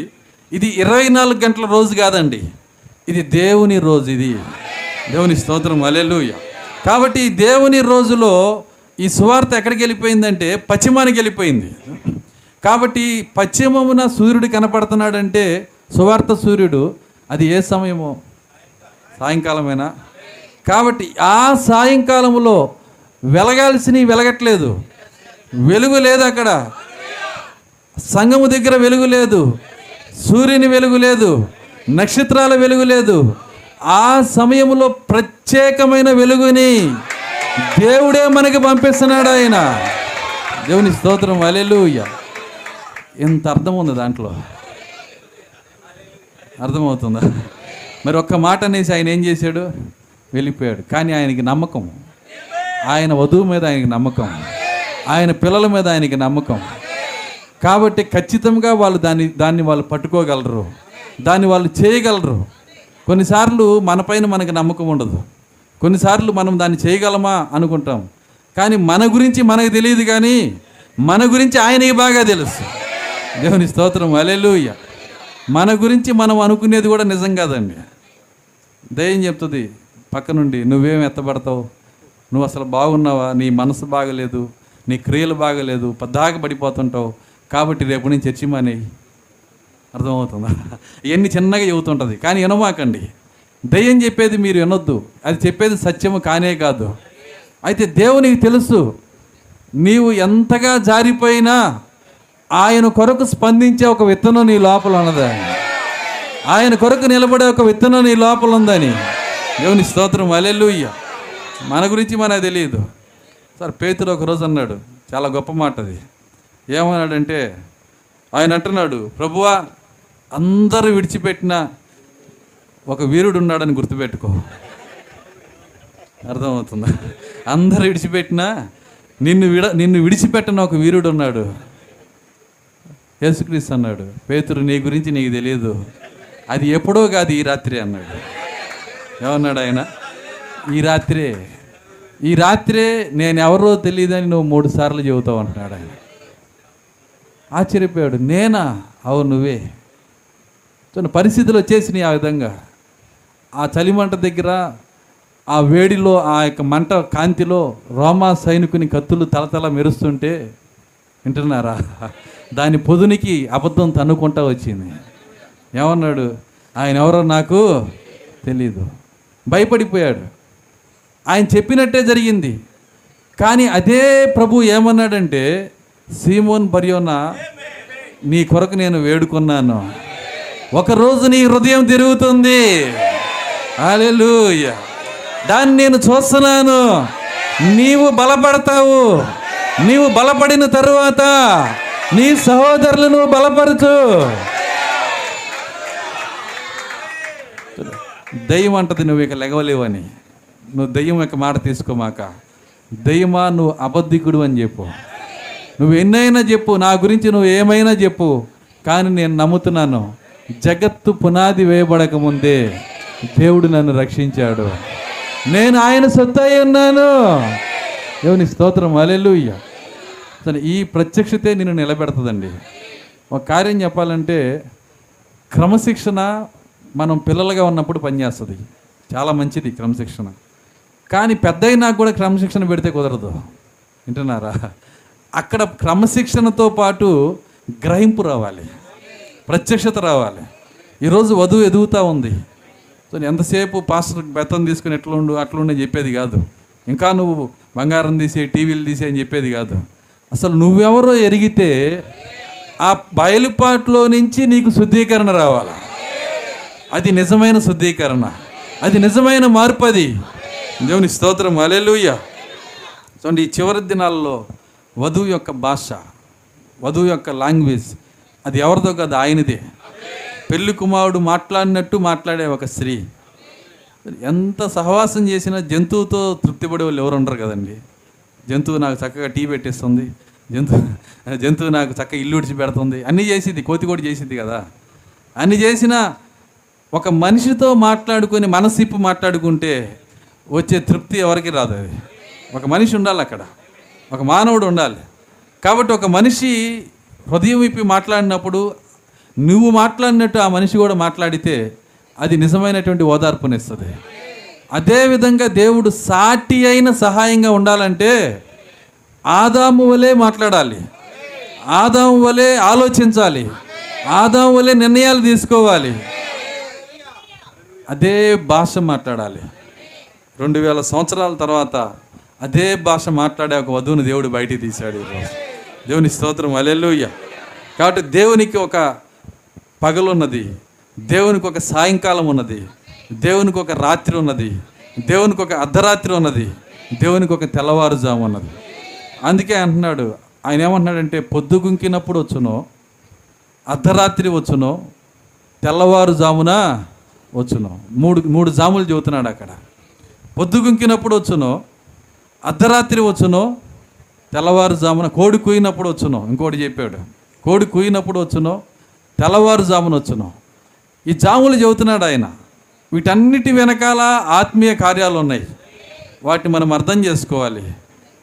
మనము వాటిని చూడగలిగితేనే మనం ఎక్కడున్నామో దాన్ని మనం గ్రహించగలుగుతాం. ఈరోజు ఆయన మరి మనం ఎక్కడున్నామో లేఖనముల ద్వారా ఆయన తేటపరుస్తున్నాడు. చూడండి ఎత్తబాటు గురించి చెప్పినటువంటి దేవుడు ఎత్తబాటు గురించి మాట్లాడిన దేవుడు ఆ ఎత్తబాటు తర్వాత తెస్సలోనికి రాసిన పత్రిక ఆ యొక్క నాలుగో అధ్యాయం చెప్పిన తర్వాత దాని కంటిన్యూటీలో ఏం చేశాడంటే పగలు రాత్రి గురించి మాట్లాడాడు. నిద్ర గురించి మాట్లాడాడు. వింటున్నారా? చూడండి రాత్రి గురించి పగల గురించి నిద్ర గురించి మేల్కొనటం గురించి మాట్లాడాడు. ఎందుకంటే ఇవన్నీ కూడా ఎత్తబాటు గురించినటువంటి మరి కార్యాలను ప్రభావితం చేసే కార్యాలు. నమ్ముతారా ఈ కార్యాలని? చూడండి దేవుని సన్నిధికి వచ్చినప్పుడు నిద్రపోకూడదండి. ఎందుకంటే చాలా జాగ్రత్తగా వినాల్సిన కార్యాలు ఇవి. నేను ఇందాక చెప్పాను అర్థం కాకపోయినా నమ్మండి దాన్ని. ఒకరోజు మనం నిద్ర లేని లోకానికి వెళ్ళబోతున్నాం. అక్కడ నిద్ర లేదు. మీకు తెలుసా దేవుడు ఇచ్చినటువంటి పరలోకంలో బెడ్రూమ్ లేదని మనందరికీ అక్కడ ఇల్లు ఉన్నాయి వాస్తవంగా. ప్రతి ఒక్కరికి ఇల్లు ఉంది నా తండ్రి ఏంట అనేక నివాసాలు ఉన్నాయి మీకు ఇల్లు సిద్ధపరచడానికే నేను వెళ్తున్నాను అన్నాడు. ఆయన ప్రతి ఒక్కరికి ఇల్లు ఇస్తాడు. అందులో ఏ డౌట్ లేదు. కానీ ఆ ఇంట్లో బెడ్రూమ్ లేదు. ఆ ఇంట్లో మంచం కూడా ఉండదు. డబుల్ కాట్ ఉండదు. మరి ఎక్కడ పనుకోవాలండి? ఇంకా బావిలోకి ఆ ఆలోచనలు అయితే ఎట్లా? నిద్రపోయే పరిస్థితి నుంచి మహిమ దేహంగా దేవుడు మార్చబోతున్నాడు. దేవుని స్తోత్రం. అలెలుయ్య ఇంకా నిద్ర గురించి దిగిలేసుకోమాకండి. నేను చాలాసార్లు గమనించేవాడిని. పొద్దున్న పూట కూటం పెడితే ఆ కూటంలో నిద్రపోయేవాళ్ళు. పోనీ మధ్యాహ్నం పెడదామంటే ఆ కూటంలో కూడా నిద్రపోతున్నారు. పోనీ రాత్రి అన్న మరి మేలుకుంటారంటే రాత్రిపూట కూడా నిద్రపోతున్నారు. ఇక అర్ధరాత్రి అయితే చెప్పవసరా ఇంకా నిద్రపోని టైం ఏది అని చెప్పి నేను పరిశీలిస్తే ఏ సమయంలో పెట్టినా సరే నిద్ర వస్తుంది. సరే ఎందుకు నిద్ర వస్తుంది? కారణం ఏంటి? సరే దెయ్యం ఏం చేస్తుందంటే మీ గ్రహింపును మూసేస్తుంది అది. ఎక్కడ పొందుకోవాలో అక్కడే నిన్ను కనుక నిద్రపుచ్చితే ఇక నువ్వు ఎక్కడా పొందుకోలేవు. అర్థమవుతుందా? కాబట్టి మనం చురుగ్గా ఉండాల్సింది ఎక్కడంటే దేవుని సన్నిధిలోనే. ఆయన సన్నిధిలో మనకి అర్థం కాకపోతే పౌరుషంతో దేవుని అడగాలి. ప్రభా ఈ మాటలు అర్థం చేసుకునే శక్తి నాకు దయచేయండి. వీటిని గ్రహించే శక్తి నాకు దయచేయండి. ప్రార్థనా పూర్వకంగా దేవుని దగ్గర అడగాలి. అంతేగా నిద్రను మాత్రం ఆహ్వానించవద్దు. తల ఇదిల్చుకోండి అవసరమైతే. నువ్వు నువ్వు కూర్చొని దేవునితో చెప్పు ప్రభా నాకు నిద్ర వస్తుంది. నిద్ర రాకుండా చేయి నీకు తెలుసా దేవుడు నువ్వు కనుక అడిగితే చేయకుండా ఉంటాడు నిద్ర రాకుండా చేస్తాడని? మీరు గమనించి చూడండి. ఉదయాన్నే ఐదు గంటలకి నేను లెగవాలని దేవుని చెప్పి చూడండి. మీకు అలారం కూడా పెట్టమాకండి. ఖచ్చితంగా లేపుతాడు దేవుడు. నేను దానికి సాక్షిని. నీకు అలారం కూడా అవసరంలా? నువ్వు ఐదింటికి లెగవాలని పెట్టుకుంటే కరెక్ట్గా ఐదింటికి లేపుతాడు. మరి అక్కడ పనిచేసింది వాడు చర్చిలో నేను నిద్రపోకూడదు అనుకుంటే? వద్దులే పాస్టర్ గారు. దేవుని స్తోత్రం. అలెలుయ్య నేను డినామినేషన్లో ఉన్నప్పుడు మరి అక్కడ ఒక ఒక పిల్లర్స్తో కూడిన చర్చి ఉండేది. అంటే దాదాపు ఏడెనిమిది పిల్లర్లు ఉండేవి అక్కడ. ఆ పిల్లర్లు రిజిస్ట్రేషన్ చేసుకున్నారు. రిజర్వేషన్ చేసుకున్నారు. దేనికో తెలుసా? ఇరవై నాలుగు పాటలు పాడతారు అక్కడ. ఈ ఇరవై నాలుగు పాటలలో చాలా ఉద్యోగంగా ఉంటారు. విచిత్రం ఏంటంటే జోల పాడితే నిద్రపోవాల్సింది పాట పాడితే లేచి ఉంటారు. కానీ జోలపాట ఏంటంటే వాక్యమే ఇక్కడ. ఎప్పుడైతే పాస్టర్ రంగం మీదకి వస్తాడో ఒక్కో పిల్లరు దౌర్జన్యంగా లాక్కుంటారు సంఘ పెద్దలు. అక్కడికి వెళ్ళి కూర్చొని ఆ పిల్లరకు ఆనుకొని ఇక అంతే చాలు ఇదే నాకని. ఇక ఆయన చెప్పినంతసేపు అవసరమైతే గురకలు కూడా వస్తాయి బయటికి. పాట అంటే అది అది అది ఒక జోలపాట అనుకోవాలి. కానీ పాటలో మాత్రం నిలబడి ఉంటారు. కానీ వాక్యంలో నిద్రపోతారు. అయితే వాక్యమును జాగ్రత్తగా అయిన వధువు ఒకటి రాబోతుంది. వాక్యముతో ఆరాధన చేసే వధువు రాబోతుంది. దేవుని స్తోత్రం అలెలుయ్య ఆమె వాక్యంలో నిద్రపోదు. పాస్టర్ గారు మమ్మల్ని నిద్రపోనిట్లేదండి మీరు. మీరు నిద్రపోతే ఇంక నేను ఎవరికి చెప్పాలా? సమాలకు చెప్పాలా? ఖచ్చితంగా మనం ఆరాధనలో నిద్రకు రానివ్వకూడదు. మన దేవుని సన్నిధిలో చురుగ్గా ఉండాలి. దేవుని అడగని నిద్ర రాకుండా చేయండి ప్రభువా. వాక్యాన్ని నాకు తెరవండి ప్రభువా. వాక్యంలో వాక్యంలో సంతోషం ఉంది. వాక్యంలో ఆనందం ఉంది. వాక్యంలో స్టిమ్యులేషన్ ఉంది అక్కడ. వాక్య ప్రత్యక్షతే ద్రాక్ష రసము వాక్య ప్రత్యక్షతే ద్రాక్ష రసము ద్రాక్ష రసము తాగినప్పుడు మనసు ఉల్లాసంగా మారుతుందంట. మనం ఇక్కడుండి ఏం చేస్తున్నాం? ద్రాక్ష రసం తాగుతున్నాం. ద్రాక్ష రసం ఏంటో కాదు వాక్య ప్రత్యక్షత. మీరు ముద్రలు చూసినట్లయితే ద్రాక్ష రసమును నూనెను పాడు చేయవద్దని స్వరం చెబుతుంది. ఏంటి ఆ ద్రాక్ష రసం అంటే? ఆ ద్రాక్ష రసము నీ బయలుపాటే నీ ప్రత్యక్షతే. ఆ ద్రాక్ష రసం కనుక నువ్వు తాగితే మనము మనం మౌనంగా ఉండలేము. సో ఒక ఒక మరి లోకంలో ద్రాక్షరసం తాగిన వాళ్ళు ఉంటారు కదా? ఏంటి ద్రాక్షరసం వైన్. అర్థమవుతుందా? తాగుబోతులండి మన భాషలో చెప్పాలంటే తాగుబోతులు. వాళ్ళు తాగి సైలెంట్గా ఉండేవాళ్ళు ఉన్నారు ఎవరైనా? అసలు సైలెంట్గా ఉన్నాడు కూడా ఇంకెక్కువ మాట్లాడతాడు వాడు. వాడు ఎప్పుడు సైలెంట్గా ఉన్నాడు లోపలికి వెళ్ళింది మార్చేసింది. ఏది తాగాడో అది పొట్టలో స్టిమ్యులేషన్ చేస్తుంది అక్కడ. అదేం చేస్తుందంటే వాడిని కుదురుగా ఉంచనివ్వదు. అదే విధముగా ఈ వాక్య ప్రత్యక్షత అనే ద్రాక్షరసం నువ్వు తాగితే నిన్ను కుదురుగా ఉంచనివ్వదు అది. ఖచ్చితంగా నువ్వు అలిలే చెబుతానే ఉంటావు. ఆమె చెబుతానే ఉంటావు. ఆరాధన చేస్తానే ఉంటావు నువ్వు. దేవుని స్తోత్రం. అలెలుయ్యా కాబట్టి ఈ వాక్య ప్రత్యక్షత ఏంటో కాదు అది ద్రాక్షరసము ఈ లోకంలో లోకములో మందు తాగినోడు ఎలాంటోడో? ద్రాక్షరసం తాగిన అంతే. దేవుని స్తోత్రం అలెలుయ్య వాడు ఏ విధంగా అందరినీ ప్రేమిస్తాడో ఈ ప్రత్యక్షత నీకు వచ్చినా నువ్వు అందరినీ ప్రేమిస్తావు. కరెక్ట్గా ప్రత్యక్షత ఉన్న పాస్టర్లు మీరు చూడండి అందరినీ చక్కగా సంతోషంతో మాట్లాడుతుంటారు. షిండే గారిని మీరు గదిలించండి. ఎప్పుడైనా చూడు నవ్వుతానే ఉంటాడు ఆయన. ఎప్పుడైనా చూడు షేక్ హ్యాండ్ ఇస్తానే ఉంటాడు. ఆనందంగానే ఉంటాడు. ఏది ఆయన్ని అలా ఉంచింది? దిగులా. దిగులా. కాదు కదా. ఏది ఆయన్ని అలా ఉంచింది? వాక్య ప్రత్యక్షత. అందులోకి రమ్మనే దేవుడు నిన్ను ఆహ్వానిస్తున్నాడు ఈరోజు. ఆ ప్రత్యక్షతలోకి వస్తే నీ దిగుళ్ళన్నీ ఎగిరిపోతాయి. నీ చింతలన్నీ ఎగిరిపోతాయి. నాకు కూడా వాక్యాన్ని తెరవండి ప్రభువా. వాక్యము తెరచుట ద్వారా వచ్చే సంతోషాన్ని నాకు ఇవ్వండి. హల్లెలూయా. నిజముగా దానికే బైబిల్ ఒక పేరు పెట్టింది కొత్త మద్యం అంట. ఏందండి ఇది? ఇది కొత్త మద్యం ఇది బయట దొరకదు. ఇది చర్చిల్లో మాత్రమే దొరికింది. ఇది ఆరాధనలో మాత్రమే దొరికింది. ఇందులో గనక నువ్వు వస్తే ఈ మధ్యాహ్నం నువ్వు తాగితే అందరూ నీకు స్నేహితులే. నువ్వు అందరినీ ప్రేమించగలుగుతావు. విచిత్రం ఏంటంటే అది తాగేవాడికి ఒక లక్షణం ఉంటుంది. వాడొక్కడే తాగటానికి ఇష్టపడ్డా వింటున్నారా? వాడొక్కడే తాగటానికి ఇష్టపడ్డావు వాడేం చేస్తా అంటే అయ్యో ఎవరికైనా తాగటానికి లేకపోతే ఎంత జాలి పొంకు వచ్చిందో వాడికి. ఇక్కడ వాక్యములో ఆనందించే వాళ్ళు కూడా ఎవరికైనా పుస్తకం లేకపోతే ఎవరైనా ఇంకా ఈ బయలుపాట్లో రాకపోతే అయ్యో నీకు విలియం మారిన రుణం తెలియదా?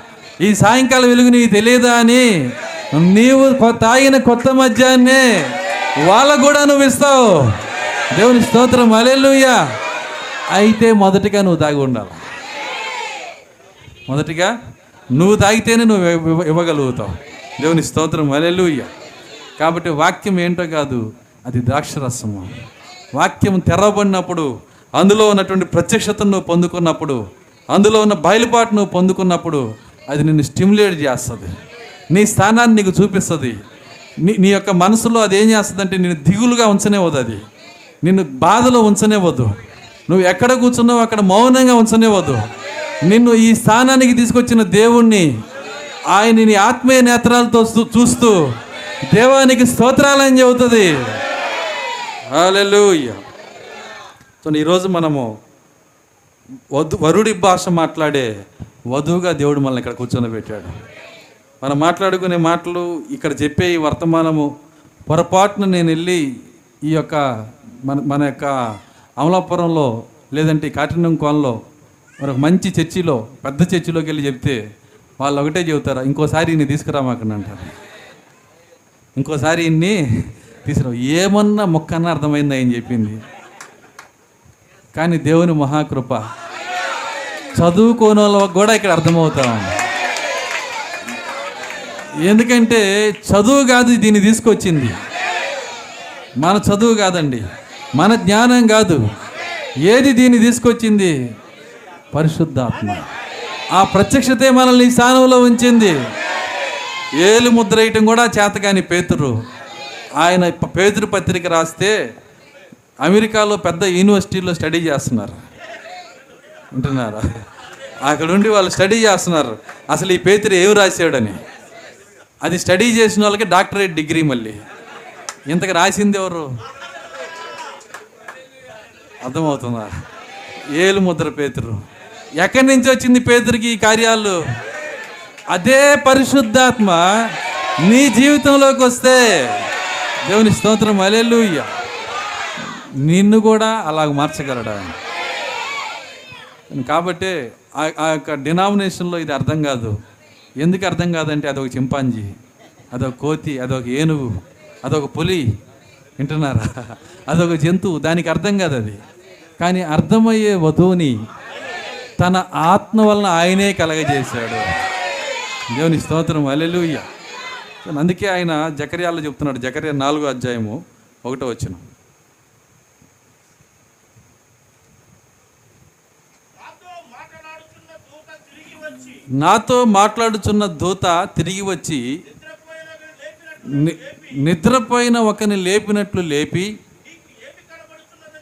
నీకు ఏమి నీకు ఏమి కనపడుచున్నదని అడగగా చూడండి ఇక్కడ జకరియా ఉన్నాడు కొద్దిగా లోతుకి వెళ్దాం. వస్తారు నాతో పాటు? ఇక్కడ జకరియా ఉన్నాడు ఆయన నిద్రపోతున్నాడు.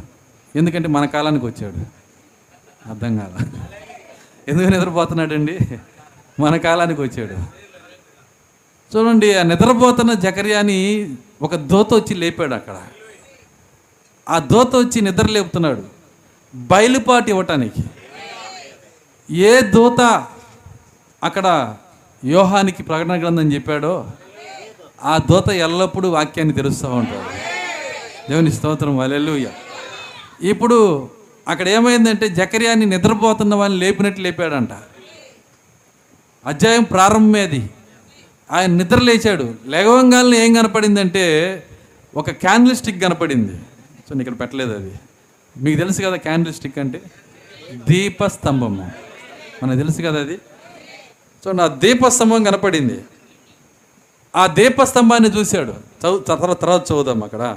నెక్స్ట్ సువర్ణమయమైన దీపస్తంభమును దాని మీద ఒక ప్రమిదయును దాని మీద ఒక ప్రమిదయును దీపస్తంభమునకు ఏడు దీపములను ఏడు దీపములను దీపమునకు ఏడేసి గొట్టములను కనబడుచున్నవి. మరియు రెండు ఒలివ చెట్లు దీపస్తంభమునకు కుడివైపు కుడివైపు ఒకటి ఎడమ ప్రక్క ఒకటి కనబడుచున్నది. నా ఏలినవాడ ఇది ఏమిటని నాతో మాట్లాడుచున్న దూతను ఆ దీపవృక్షాన్ని జకర్య ఎప్పుడు చూసి ఉండక అడగలేదండి అది. జకర్యాకి తెలుసు దీపవృక్షము దేవాలయంలో ఉంటుందని. అది పరిశుద్ధ స్థలంలో ఉంటుంది. అతి పరిశుద్ధ స్థలంలో ఉండదు అది. ఎక్కడ ఉంటుంది అది? పరిశుద్ధ స్థలంలో కాబట్టి పరిశుద్ధ స్థలంలో దీపవృక్షం ఉండటము జకర్యాకి తెలుసు. ఆ పరిశుద్ధ స్థలంలో ఉన్న దీపవృక్షాన్ని అనేక సార్లు జకర్యా చూశాడు. అయినా ఆయన చూపించిన దాంట్లో ఏదో అర్థం ఉన్నదని. నా ఏళ్ళువాడా దీని అర్థం ఏంటి అని అడుగుతున్నాడు ఆయన. అప్పుడు ఆ దోత అంటున్నాడు నీకు తెలియదా? అంటున్నాడు. చదవండి నెక్స్ట్. నాతో మాట్లాడుచున్న దూత ఇది ఏమిటో నీకు తెలియదని అడగ్గా నేను నా ఏలినవాడా? నాకు తెలియదంటిని. అప్పుడు అతడు నాతో ఇట్లా నేను జెరుబ్బాబేలునకు ప్రత్యక్షమగు యహోవ వాక్కు. ఇదే జరుబాబేలు ఎవరో తెలుసా? పరిశుద్ధాత్మ. పరిశుద్ధాత్మకి మాదిరి జరుబాబేలు ఎందుకంటే జరుబాబేలు దేవాలయం కట్టించువాడు. దేవుని ఆలయమును కట్టించువాడు పరిశుద్ధాత్మ. కాబట్టి జరుబాబేలునకు ప్రత్యక్షమకు యెహోవాకు ఇదే. శక్తి చేతనైనను బలము చేతనైనను కాక నా ఆత్మ చేతనే ఇది జరుగునని సైన్యములకు అధిపత్యకు యహోవా సెలవిచ్చాను. ఇది శక్తి చేత రాదు. మీకు తెలుసా దీపవృక్షం ఏంటో? వధువు ఫోటో. దేవుని స్తోత్రం మలేళ్ళు దీపవృక్షం అనగా ఏడు. వధువు ఫోటో ఏంటో తెలుసా? ఏడు. దేవునికి ఏడు చూపిస్తే సంతోషం వస్తుంది. చూడండి ఆ కార్యము ఆ కార్యము బిలాము ఎరిగి ఆయన ఏడును చూపించేవాడు. మీరు మీరు చదవండి బైబిల్ని చదవండి. ఏడు పొట్టేళ్ళు అంటాడు. చూడండి ఏడు బలిపీఠాలు అంటాడు. పద్దాకి ఏడు చూపిస్తున్నాడు. ఎందుకని? ఒక కాబోయే పెళ్ళి కుమారుడికి పెళ్ళి కుమార్తె ఫోటోని చూపిస్తే ఎట్లా ఉంటుంది? అర్థమవుతుందని నేను చెబుతుంది. ఆయన గొర్రెపిల్ల భార్య యొక్క ఫోటో గనక దాన్ని చూసినప్పుడు ఆయనకి సంతోషం వస్తుంది. కాబట్టి ఆ దీపవృక్షం ఏంటో కాదు అది ఆయన యొక్క భార్య అయి ఉన్నది. గొర్రెపిల్ల భార్య అయి ఉన్నది. అయితే ఆ గొర్రెపిల్ల భార్య అనే ఈ సంఘము శక్తి చేత రాదు. బలము చేత రాదు. ఫారెన్ ఫండ్ చేత రాదు. మనుషుల జ్ఞానము చేత రాదు. ఇది నా ఆత్మ వల్లనే జరుగునంటున్నాడు ఆయన. దేవుని స్తోత్రం అలెలు ఆ వధువును ఆ వధువును రంగం మీద తీసుకొచ్చేది డబ్బు కాదండి. సార్ మా పక్కన రేపల్ అన్న ఒక చర్చి కట్టారు అక్కడ. దాదాపుగా ఒక వెయ్యి మంది కూర్చున్న చర్చి. అయితే కొత్తగా పెట్టిన చర్చి అది. ఒక పదిహేను రోజులకి వెళ్తే ఆ చర్చి నిండిపోయింది. నేను ఆశ్చర్యపోయాను. ఎలా నిండిపోయింది చర్చి? అంతకుముందు ఎవరు వెళ్ళేవాళ్ళు కాదు కదా అంటే ఏం లేదండి సింపుల్. మేము చర్చికి వచ్చే వాళ్ళందరికీ మరి వాళ్ళందరికీ రేషన్ ప్రకటించాము. ఏం చేశారంట? రేషన్. అంటే ప్రతి కుటుంబానికి పదిహేను కిలోలు బియ్యం ఇస్తున్నాము. అంతేకాదు మూడు నెలలకు ఒక చేరిస్తామని చెప్పాము. ఒక స్త్రీలకు ఏం చేస్తారంట?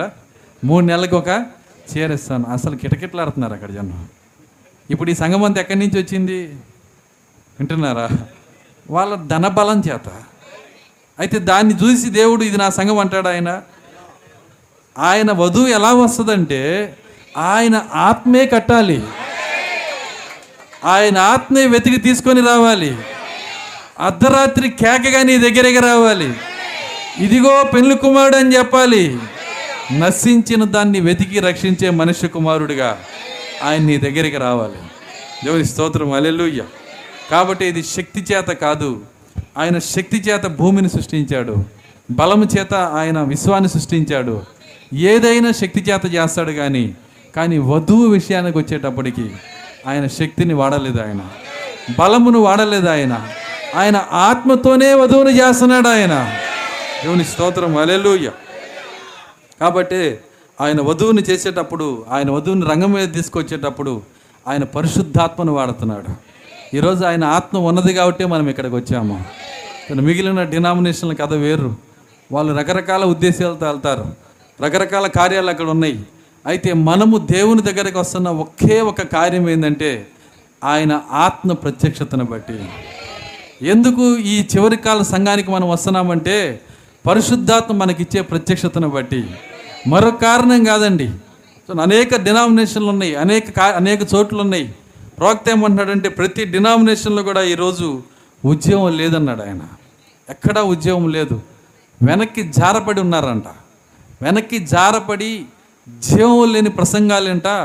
వాళ్ళందరూ కూడా మరి ఆ యొక్క ఆ యొక్క మరి సంఘాలలో సమాధుల్లాగా అయిపోతున్నారు అంటున్నాడు ఆయన. సంఘాల పరిస్థితి అలాగ ఉంది కానీ వధువు అలాగ లేదు. వధువు వధువు యొక్క ఆరాధన అలా ఉండవు. నిశ్శబ్దమైన ఆరాధన వధువు చేయదండి. మీకు తెలుసా ని- కొన్ని సంఘాలకు వెళ్తే విజయవాడలో కొన్ని సంఘాలకు వెళ్తాను చూ చూస్తుంటాను. సమాధి తోటకి వెళ్ళావా లేదా సంఘానికి వెళ్ళావా తెలియదు అది. సమాధి తోటలో ఎంత మౌనంగా ఉంటుందో ఆ సంఘం కూడా అలాగే ఉంటుంది. కనీసం ఒక పిన్నీసి పడ్డ సౌండ్ వస్తుంది. మళ్ళీ అందరు నిండుగా ఉంటారు. ఎవరు లేరని కాదు అర్థం. సంఘం అంతా కూర్చొని ఉంటారు. సైలెంట్గా ఉంటుంది అక్కడ. వాళ్ళకి ఆ సైలెంట్గా ఉంటేనే సంతోషం అంట. ఎక్కడ స్థుతి రాకూడదు. ఎక్కడ అలలోయ రాకూడదు. మనలాగా ఎవరన్నా పొరపాటున మధ్యలోకి వెళ్ళి ఒక ఆయన వెళ్ళాడు మా చర్చి నుంచి. మధ్యలో ఆయన ప్రసంగం చేస్తున్నప్పుడు గట్టిగా అలిలుయ అన్నాడు అంట గుండెలో అయిపోయినంత పని అయింది అందరికి. అందరు ఇట చూసి ఎక్కడి నుంచి వచ్చింది కొత్త పక్షి? అందరు ఇటు తిరిగి చూశారంట. ఏం ఆయన అనుకున్నాడు అయ్యో నేనే మెదలకుండా ఉండలేకపోయాను పాస్టర్ గారు. పొరపాటున వెళ్ళాను కొత్తగా వస్తున్నాడు ఆయన. పొరపాటున వెళ్ళాను. ఆయన చెబుతుంటే అందులో ఉన్న మాట నా లోపల ఉద్యమంగా మారి నేను గట్టిగా అలిలే చెప్పాను. పాస్టర్కే గుండె అయిపోయింది అన్నట్టు అయిపోయింది అక్కడ. చెప్పేవాడి పరిస్థితి అట్ట అయిపోయిందంట నిజమది ఎందుకంటే ఈరోజు సంఘాలు ఎలా ఉన్నాయంటే సమాధుల్లాగా అయిపోయినాయి. ఉద్యమం లేదు సంతోషం లేదు. కారణం ఏంటంటే ఆయన తలుపు బయట నిలబడ్డాడు. ఎక్కడి నుంచున్నాడండి ఆయన? ఆ మాటకు అర్థం అది. ఇదిగో నేను తలుపు ఎద్ద నుంచొని తట్టుచున్నాను. ఎవడైనను నా స్వరమిని తలుపు తీసినట్లయితే అతనితో నేను నాతో కూడా అతను కలిసి భోజనము చేయదుము. ఆయన ఆయన లోపల లేడండి. ఆయన బయట నుంచొని ఉన్నాడు. ఆయన బయట నుంచొని తలుపు తడుతున్నాడు. చాలామంది ప్రాక్త అంటున్నాడు ఈ మాటని పాటగా మార్చారంటున్నాడు. హృదయం అనేడు తలుపు నద్ద యేసునాథుండు నిలిచి సద్దయుడగుచు తట్టుచుండే సకల విధములుగా అని పాట రాశారు. చూడండి అక్కడ అది అది హృదయం అనే తలుపు కింద మార్చారు. ప్రాక్త దాన్నే మాట్లాడుతున్నాడు అది హృదయం అనే తలుపు కాదండి అది సంఘం అనే తలుపు అది. సంఘములతో ఆత్మ మాట్లాడుచున్న మాట చెవిగలిన వాడు విన్నుగాక. ఆయన సంఘములకు బయట వచ్చేసాడు సంఘముల్లో లేడు ఆయన?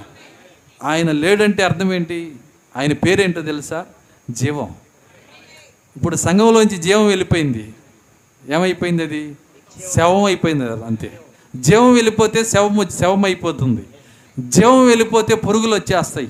జీవం వెళ్ళిపోతే అన్ని రకాల మరి కుళ్ళు లోపలికి వచ్చేస్తుంది. కాబట్టి సంఘములు అలాగ అయిపోయినాయి. కానీ దేవుని మహాకృప నా జనులారా అందులో నుంచి బయటికి రండి అని దేవుడు కేక వేసి మళ్ళీ బయటికి తీసుకొని వచ్చాడు. దేవుని స్తోత్రం అలెలుయ్య నా జనులు కాబట్టి రమ్మన్నాడు ఆయన. అందరినీ రమ్మలేదు ఆయన. మనం ఆయన జనులై ఉన్నాము. దేవుని స్తోత్రం అలెలుయ్య కాబట్టి మరి దాన్ని ఎలా చెప్పాలంటే ఏదో మర్యాదగా కూర్చొని వినేది కాదండి ఇది. దేవుణ్ణి ఫ్రీగా స- సంతోషంగా దేవుణ్ణి ఆరాధించాలి. ఆనందంతో దేవుణ్ణి ఆరాధించాలి? చిన్న ఒక- ఆయన అన్నాడంట చిన్నపిల్లోడిని తీసుకొని మరి ఆ చిన్నపిల్లవాడిని మరి అప్- అప్- అప్పుడే పుట్టాడు అతనికి. దాదాపు ఒక మూడు నెలలు లోపు ఉంటుంది ఆ పిల్లవాడికి. ఇతను చాలా పెద్ద కోటేశ్వరుడు. ఆయన ఏం చేశాడంటే ఆ బిడ్డను ఎత్తుకొని మాట్లాడుతున్నాడు కుమారుడా నీ తాత ఎవరో తెలుసా? పలానా జమీందారు. నీ తండ్రి మరి పలానా జమీందారు. నేను ఒక పెద్ద జమీందారుని. నువ్వు కాబోయే జమీందారివి. మనందరం కూడా చాలా కోటేశ్వరులము పేరున్న వాళ్ళము. మనము మర్యాదకరంగా క్రమముగా ఉండాలి. చాలా డిగ్నిఫైగా ఉండాలి మనము. కాబట్టి నువ్వు ఈ విధంగా ఆకలేసినప్పుడు రెండు కాళ్ళు ఇదిలించి రెండు చేతులు ఇదిలించి క్యారు మనమాక. అర్థమవుతుందా? నీకోసం నేను ఇక్కడ ఒక బెల్లు పెడతాను గర్ ఒక తాడు పెడతాను. ఆకలేసిందా తాడు పట్టుకుని ఇట్లా లాగు. నేను ఫీడ్ చేసే వాళ్ళు రెడీగా ఉంటారు వచ్చి నీకు. నీకు కావలసిన పాలు నీకు కావలసినన్ని నీకు ఏర్పాటు చేస్తారు. కాబట్టి ఈ సహజ మార్గంలో నువ్వు కేకలేమాక అరవమాక నువ్వు మర్యాదపూర్వకంగా సైలెంట్గా దాన్ని వెలుగొట్టు. అందరూ వచ్చి నీకు నీకు భోజనం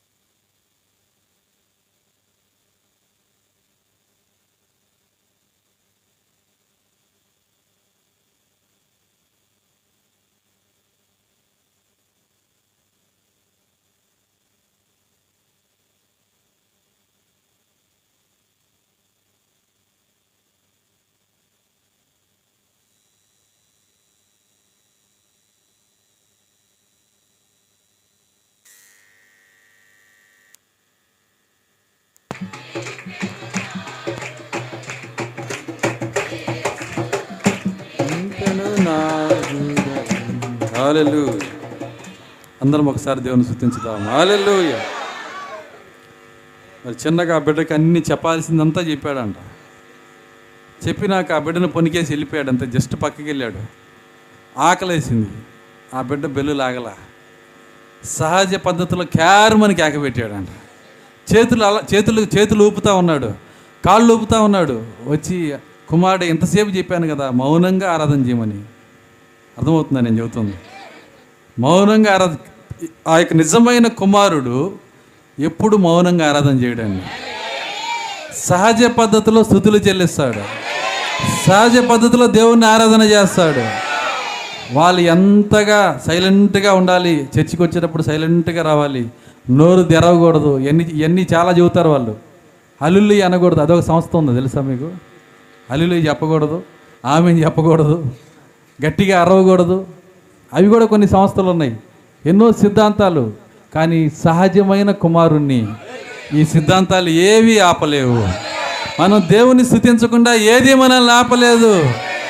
దేవుని స్తోత్రం. అలెలుయ్య చూడండి ఈ చివరి దినాల్లో దయ్యము మనల్ని ఆరాధించకుండా చేయాలని దేవునికి దగ్గర అవ్వకుండా చేయాలని అనేక రకాలుగా అది పోరాడుతూ ఉంది. ఎందుకంటే మనం ఏ సమయంలో ఉన్నామంటే రాత్రి జాముల్లో మనం ఉన్నాము. ఈ రాత్రి జాములు కూడా ఎక్కడికి వెళ్తున్నామంటే తెల్లవారు సమయానికి మనం వెళ్తున్నాము. తెల్లవారు సమయము ఉది ఆ యొక్క సూర్యోదయం జరిగేటువంటి సమయానికి మనం వెళ్తున్నాము. ఈ సమయం గురించి దేవుడు ముందుగానే అనేక ప్రవచనాలు ఆయన బైబిల్లో పెట్టాడు. అనేకమైన లేఖనాలు ఇక్కడ ఉన్నాయి.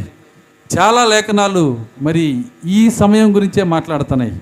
అయితే దాన్ని చూసేది ఎవరంటే ఎవరి గురించి అది రాసి పెట్టాడో వాళ్ళు రంగం మీదకి వస్తేనే దాన్ని చూడగలుగుతారు. దేవుని స్తోత్రం. అలెలుయ్య అందరు చూడలేరండి. ఈ ఈ యొక్క లేఖనములు ఎవరి కొరకు దాచిపెట్టాడో వాళ్ళే దాన్ని చూడగలుగుతారు. అందుకే ప్రవక్త అంటున్నాడు ఆయన ఒక కార్యాన్ని చెప్పాడు ఇందులో ఈ యొక్క పుస్తకములో. యెషయా గ్రంథము ఇరవై ఒకటో అధ్యాయము పదకొండవ వచ్చినాం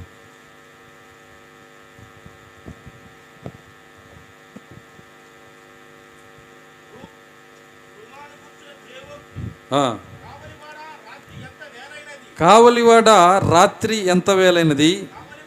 కావలివాడ రాత్రి ఎంత వేలైనది? అని ఒకడు సేయూరులో నుంచి కేకలు వేసి నన్ను అడుగుతున్నాడు కావలివాడు ఉదయమగును రాత్రి అగును మీరు విచారింపగోరిన ఎడల విచారించుడి. త్వరగా మరలా రండి అని అనుచున్నాడు. ఇది ప్రవక్త దీన్ని చదివించాడు ఆయన. ఈ వర్తమానానికి మూలవాక్యమే ఇది. ఈ యొక్క తొలకరి తొలకరి మరియు కడవరి వర్షం అనే వర్తమానంలో. ఆయన ఏమంటున్నాడంటే కావలివాని గురించి మాట్లాడుతున్నాడు. కావలివాడు ఏమంటున్నాడంటే కావలివాడ కావలివాడ రాత్రి ఎంత వేలైనది? చూడండి ఆ యొక్క సమయాన్ని అడుగుతున్నాడు. అయితే కావలివాడు ఏమంటున్నాడంటే ఉదయం వచ్చును మరియు రాత్రి కూడా. నేను ఎవరైనా పొద్దున్నే టైం అడిగారనుకో నీకు అర్థమవటానికి చెప్తున్నాను. టైం ఎంత అయింది టైం అప్పుడు ఉదయం ఏడు గంటలైంది. నువ్వు టైం చూసి మార్నింగ్ ఏడైంది రాత్రి ఏడు కూడా. అని చెబితే ఎట్లా ఉంటుంది? ఇక్కడ ఆన్సర్ అలా ఉంది ఇక్కడ. మీరు చదివినటువంటి లేఖనంలో ఉదయమగును రాత్రి కూడా దాని అర్థం అది. అదేంటి? ఉదయం మగునంటే వస్తుంది తెల్లవారుతుందని చెప్తే ఓకే. కానీ రాత్రి కూడా అంటున్నాడు. ప్రోక్త కనులు దాన్ని పట్టుకున్నాయి అక్కడ. ఆయన దాన్ని చూసి దాన్ని వివరిస్తున్నాడు ఈ- ఈ యొక్క వర్తమానంలో. ఉదయం అగటం ఏంటి? వెంటనే మళ్ళీ రాత్రి అయిద్దని కావలివాడు ఎందుకు చెప్తున్నాడు? ఇంతకీ కావలివాడు ఎవరంటే పరిశుద్ధాత్మే. దేవుని స్తోత్రం. అలెలుయ్య కావలివాడు అంటే అర్థం ఏంటంటే ఉన్నత స్థలంలో ఉండేవాడు. ఎత్తైన స్థలంలో ఎగిరేవాడు.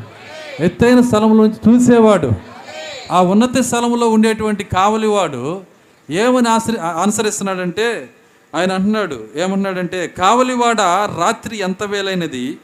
కావలివాడ రాత్రి ఎంత వేలైనది? కావలివాడు చెప్పెను ఉదయం వచ్చును మరియు రాత్రి కూడా. ఒకవేళ మీరు విచారింపగోరిన ఎడలా విచారించుడి మరలా రండి. బైబిల్లో ప్రతి పదానికి అర్థం ఉంటుందండి. పొరపాటుని ఎప్పుడు చెప్పడు దేవుడు. పొరపాటుని అనుంటాడులే అట్లా ఏం లేదు. దాని వెనకాల ప్రతి దానికి అర్థం ఉంటుంది. ఒక్కోసారి కొన్ని మాటలు అర్థం లేనిగా ఉంటాయి. కానీ అవి అర్థం లేనట్టుగా కనపడతాయి కానీ దాంట్లోనే అసలైన అర్థం ఉంటుంది. దేవుని స్తోత్రం అల్లెలుయ్య ఒకసారి నేను ఏజ్కేల్ ముప్పై ఒకటిలో ఒక లేఖనాన్ని మరి నాకు అర్థం కాక డిక్షనరీలు తెరిచా చాలామంది డిక్షనరీలు రాసినవి ఉన్నాయి. వాళ్ళందరూ ఏమన్నారంటే అర్థము అగమ్య గోచారం అని రాశారు. అర్థము అగమ్య గోచారం. ఎందుకంటే దీనికి అర్థం మాకు అందట్లేదు. ఇదేంటో మాకు తెలియదని డైరెక్ట్గా పెట్టేశారు. డిక్షనరీలోనే రాశారు. ఏంటి ఆ యొక్క రెఫరెన్స్ అంటే ఏస్కేల్ గ్రంథం. సరే చూద్దాం దాని యొక్క కార్యాన్ని. ఏస్కేల్ గ్రంథము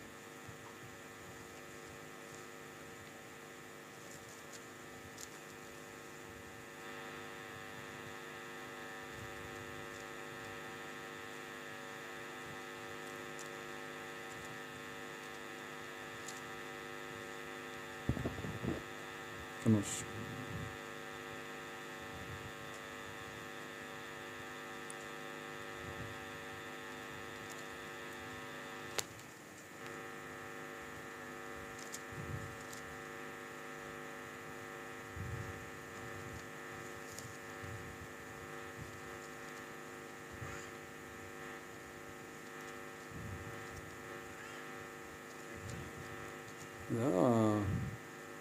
స్త్రీ పురుషుని ఆవరించుననే మాట రాసి ఉంటుంది అక్కడ.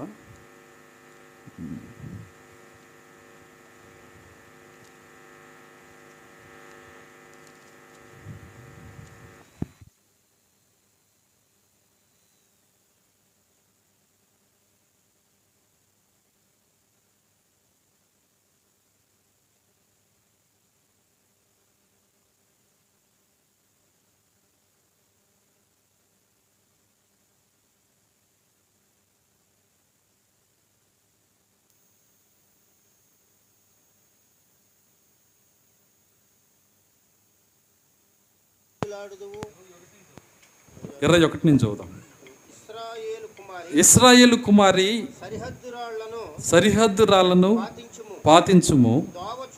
తోవచూపు స్తంభములను నిలువబెట్టు నిలువబెట్టుము. నీవు వెళ్ళిన రాజమార్గము తట్టు. నీ మనస్సు నిలుపుకొనుము. తిరుగుము.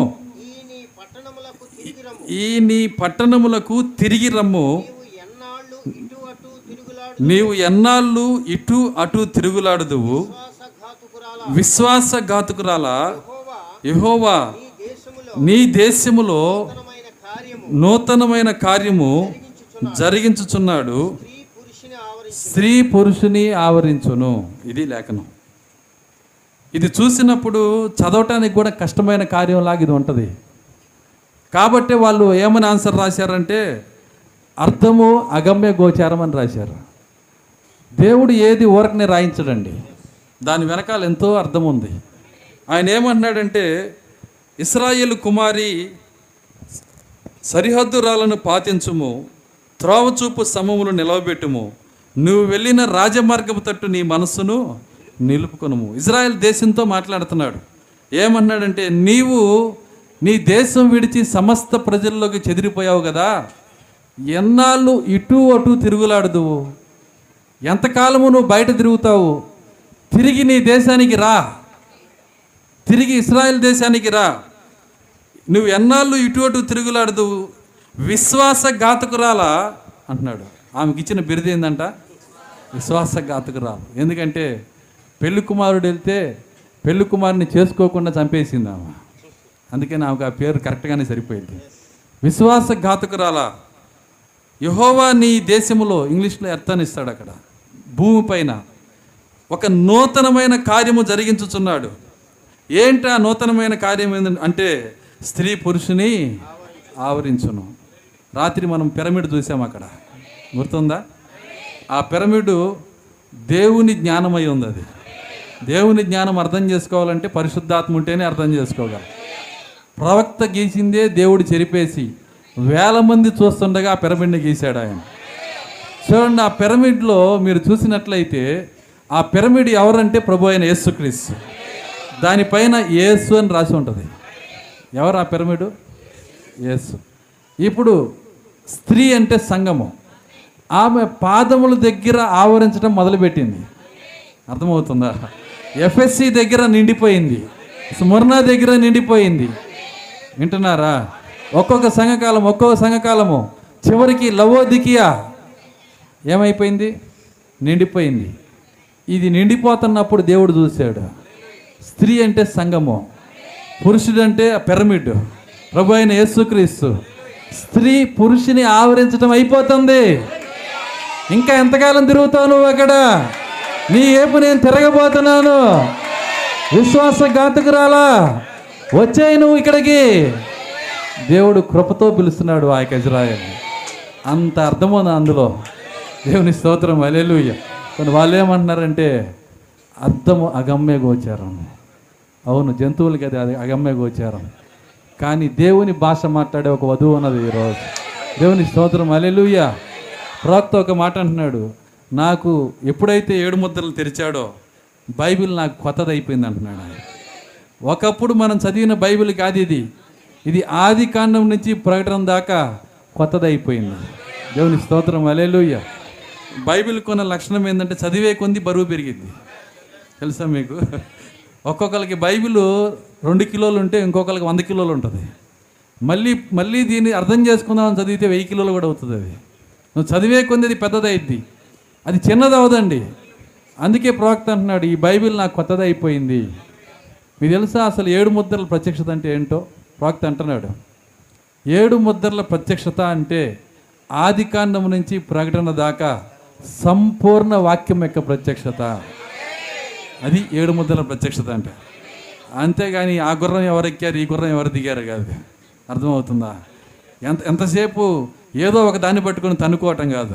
ఈ ఏడు ఉరుముల్లో నీ ఫోటో పెట్టుకుంటావా నా ఫోటో పెట్టుకుంటానా? చూడండి ఈ ఈ యొక్క వీటితో తన్నుకోవటం కాదు. అసలు దేవుని యొక్క ఎందుకు ఏడు ముద్రలు తెరిచాడంటే అసలు ఏడు ముద్రలు ఎవరో కదా ఆయనే. ప్రభు ఆయన ఏసుక్రీస్తే ఏడు ముద్రల గ్రంథం.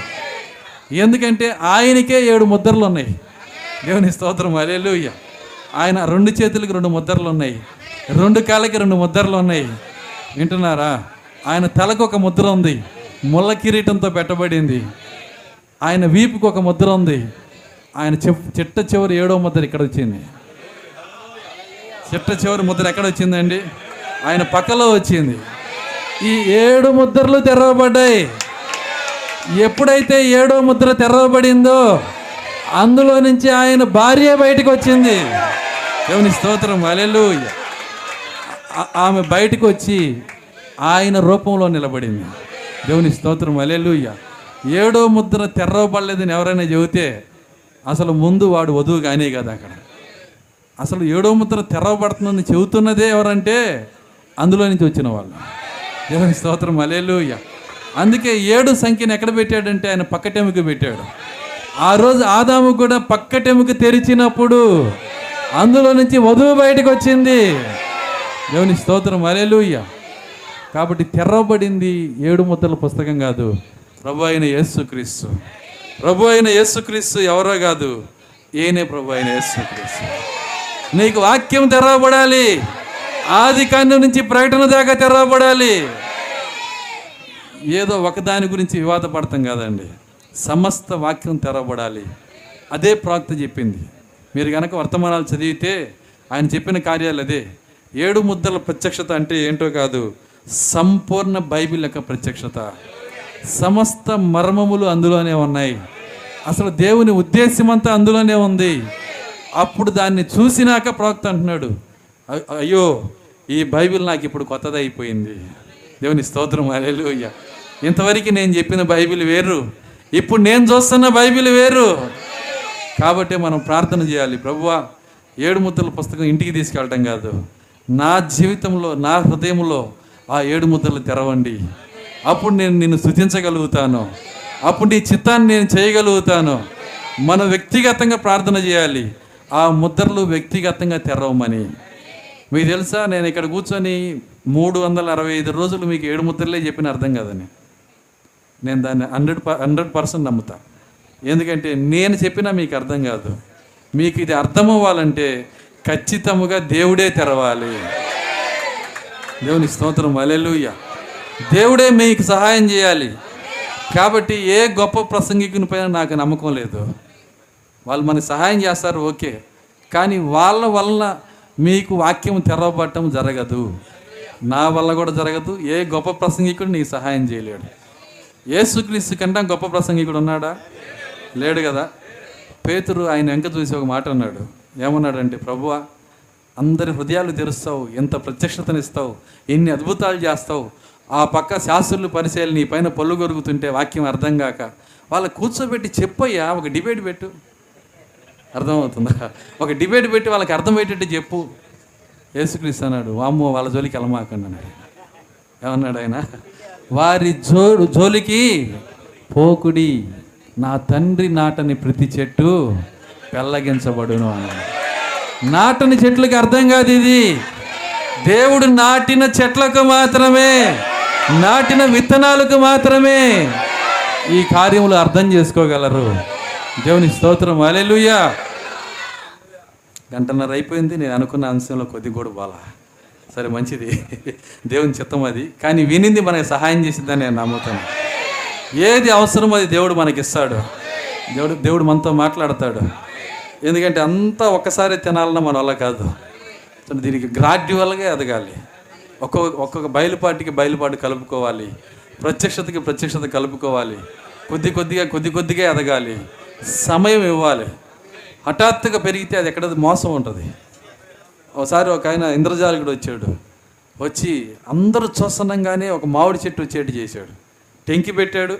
అందులో నుంచి చెట్టు బయటకు వచ్చింది. చెట్టు దాటమే కదా కాయలు కూడా కాసింది. ఎవరు తినొద్దు అన్నాడు ఆయన. అర్థమవుతుంది. కాసేపటికి ఏమీ లేదు అక్కడ. అలాంటి ప్రత్యక్షతలు మనకు వద్దు. అర్థమవుతుందా? రాత్రికి రాత్రి ఎదిగేదేమి లేదు. రాత్రికి రాత్రి నాకు అంతా తెలిసింది నీకేం తెలియదు అనుకోమాక. తన గర్వం వచ్చిందంటే దాని అర్థం ఏంటంటే నీకు జ్ఞానం వచ్చిందని అర్థం. ఎప్పుడూ కూడా నీకు నీకు రెండు కార్యాలు వస్తాయి. అది గుర్తుంచుకోవాలి. ఇది- ఇది ఖచ్చితంగా మన యొక్క మూలపాఠం ఇది. అంటే ఎలా చెప్ప మన పునాది ఇది. ఏంటి ఆ పునాది అంటే ప్రవక్త దాన్ని నేర్పించాడు. నువ్వు వర్తమానం దగ్గరికి వచ్చినప్పుడు రెండు కార్యాలు వస్తాయి అంట ఒకటి జ్ఞానం వస్తుంది రెండు ప్రత్యక్షత వస్తుంది. నువ్వు ఏది పొందావు అనేది నిన్ను నువ్వు పరిశీలన చేసుకోవాలన్నాడు ఆయన. నీకు జ్ఞానం వచ్చిందా? ప్రత్యక్షత వచ్చిందా? దాన్ని పరిశీలన చేసుకోవాలి? ప్రత్యక్షత వస్తే నీ లైఫ్లో నువ్వు విధేయుడిగా మారుతావు అన్నాడు తగ్గింపులోకి వెళ్తావు. ఎంత తెలిస్తే అంత తగ్గింపులోకి వెళ్తావు. కానీ నీకు గనక జ్ఞానం వస్తే ఏమైందంటే నీకు నీకు గర్వం వచ్చేస్తుంది. ప్రాక్త అన్న మాట ఏంటంటే వర్తమాన ప్రత్యక్షత నీకు విధేయతనిస్తుంది. వర్తమాన జ్ఞానము నీకు గర్వాన్ని తీసుకొస్తుంది. ఎవరైనా గర్వం కనుక వచ్చిందంటే వాళ్ళ వాళ్ళ మెదడులోకి వెళ్ళింది వర్తమానం అని అర్థం. ఎవరైనా తమ జీవితాన్ని వాళ్ళు దిద్దుకొని తమ హృదయాన్ని వాళ్ళు సరి చేసుకుంటే ఆ వర్తమానం హృదయంలోకి వెళ్ళింది అంటున్నారు. మెదడులోకి వెళ్తే గర్వం వస్తుంది. హృదయంలోకి వెళ్తే విధేయత వస్తుంది. దేవుని స్తోత్రం. అలెలుయ్య నీకు తెలుసా నేను వచ్చి పాతికేళ్ళైంది నిన్నగాక మొన్న వచ్చావు నువ్వు చెప్పేది ఏంటి? వాళ్ళకి జ్ఞానం వచ్చిందని అర్థం. ప్రాక్త ఒక మాట అన్నాడు చాలా అద్భుతమైన మాట. ఇవన్నీ ప్రాక్త చెప్పిన మాటలే. నేను ముప్పై మూడు సంవత్సరాల నుంచి సేవ చేస్తున్నాను. ప్రపంచమంతటా నా పేరు ఉంది కోట్ల మంది నాకు స్నేహితులు ఉన్నారు ఎన్నో గొప్ప కార్యాలు దేవుడు నా పట్ల చేశాడు. అయితే ఈ రాత్రి మారు మనసు పొంది రక్షించబడిన ఒక విశ్వాసి కన్నా నేను ఎక్కువైన వాడిని కాదన్నాడు. కాకపోతే మనకి ప్రాక్త కన్నా గొప్ప వాళ్ళు ఉన్నారు ఇక్కడ. అదే సమస్య. ప్రాక్త అంటున్నాడు నేను ఎక్కువైన వాడిని కాదు. ఎందుకంటే ఆయనది జ్ఞానం కాదండి ఆయనది ప్రత్యక్షత. దేవుని స్తోత్రం అలేలుయ్య కాబట్టి ఈ వర్తమానం ఎప్పుడు జ్ఞానం వెళ్ళకూడదు. రెండు వినేయే వినటం వల్ల వస్తాయి. కానీ అది జ్ఞానంగా మారిందంటే గర్వం వచ్చేస్తుంది. దేవునికి అసహ్యమైన పాపం ఏదన్నా ఉందంటే అది గర్వమే. గర్వము అనే పాపం భూమి మీద జరగల. అది పైన జరిగింది. చూడండి అసలు మొదటి పాపం ఆది పాపమే గర్వం. వింటున్నారా? ఆది పాపము మనం చెప్పుకుని ఏదేం తోటలో జరిగింది కాదు. ఆది పాపమే గర్వం. అది ఎక్కడ జరిగిందంటే పరలోకంలో జరిగింది. చూడండి కాబట్టి పరలోకంలో ఉండి పాపం చేశారు కాబట్టే ఆ దోతల కొరకు దేవుడు ఒక విమోచన ప్రణాళిక ప్రకటించలేదంట. కానీ మనము బలహీనతలో ఉండి భూమి మీద పాపం చేశాము గనక మరొక అవకాశాన్ని దేవుడు మనకి ఇచ్చాడు ఆయన. మనకు ఒక కృపనిచ్చాడు మనకు ఆయన. దేవుని స్తోత్రం. అలెలుయ్య చూడండి అక్కడ ఉన్నటువంటి మరి హాగర్ని మీరు చూడండి. హాగరు ఆమె ఏం చేస్తుందంటే ఆమె అబ్రహాం కుటుంబమే. నిజమేనా? అబ్రహాము భార్యే. అబ్రహాము కుటుంబము అబ్రహాము భార్య. మరి అబ్రహాము విత్తనమును పొందుకుందామా? బ్రహ్మాము విత్తనాన్ని పొందుకున్న విశ్వాసి. చెప్పొచ్చా? అయితే ఆమె ఆమె ఎన్నికలో లేదు అని చెప్పడానికి రుజువైందంటే ఎప్పుడైతే ఆమెకు ఒక విత్తనం దొరికిందో ఒక బయలుపాటు దొరికిందో శారా నీచురాలు అయిపోయిందంట ఏం రాసింది బైబిల్ శారా ఎనగన ఎలా కనపడుతుంది ఇక? ఆమె దృష్టికి శారా నీచురాలు లాగా ఉంది పనికిరాందిగా ఉందంట. ఎందుకని? అసలు ఇది కరెక్ట్ కాదు ముందు. ఎవరైనా సరే మనకి పనికిరానిలో కనపడుతున్నారంటే ముందు మనం కరెక్ట్ కాదని అర్థం అక్కడ. ఎందుకంటే దేవునికి ఎవరు పనికిరాని వాళ్ళు లేరండి. ప్రాక్త అన్నాడు దేవుని చేతిలో మనందరము ధనమై ఉన్నామంటున్నాడు ఆయన. ఒకళ్ళు పది రూపాయల నోటు అయితే ఒకళ్ళు వంద రూపాయల నోటు. ఒకళ్ళు వెయ్యి రూపాయలు రెండు వేల నోటు. ఇప్పుడు వెయ్యి రూపాయలు లేదు లేండి. ఒకళ్ళు ఐదు వే ఐదు వందల నోటు. రకరకాల నోట్లు ఉన్నాయి. కానీ ఏ నోటు పని చేసే చోట అది పని చేయాలి రూపాయి రూపాయి కాయిన్ కూడా పనిచేస్తుంది తెలుసా మీకు? మీరు మీరు వెళ్తున్నారు హైవే మీద వెళ్తున్నారు ఒక చోట దాన్ని ఏమంటారు కాయిన్ బాక్స్ ఉంటుంది అక్కడ.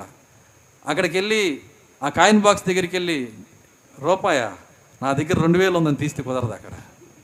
అర్థమవుతుందా? ఆ రెండు వేలు నువ్వు అందులో నెడితే అది మౌనంగా ఉంటుంది. అది ఫోన్ రాదు నీకు. నువ్వు బతిలాడినా ఫోన్ రాదు. కానీ అక్కడ కావాల్సింది ఏంటి? ఆ రూపాయి అక్కడ పనిచేస్తుంది. దేవుని స్తోత్రం అలెలుయ్య కాబట్టి దేవుని చేతిలో రూపాయికైనా ఉందాం. ప్రాక్త ఒక మాట అన్నాడు.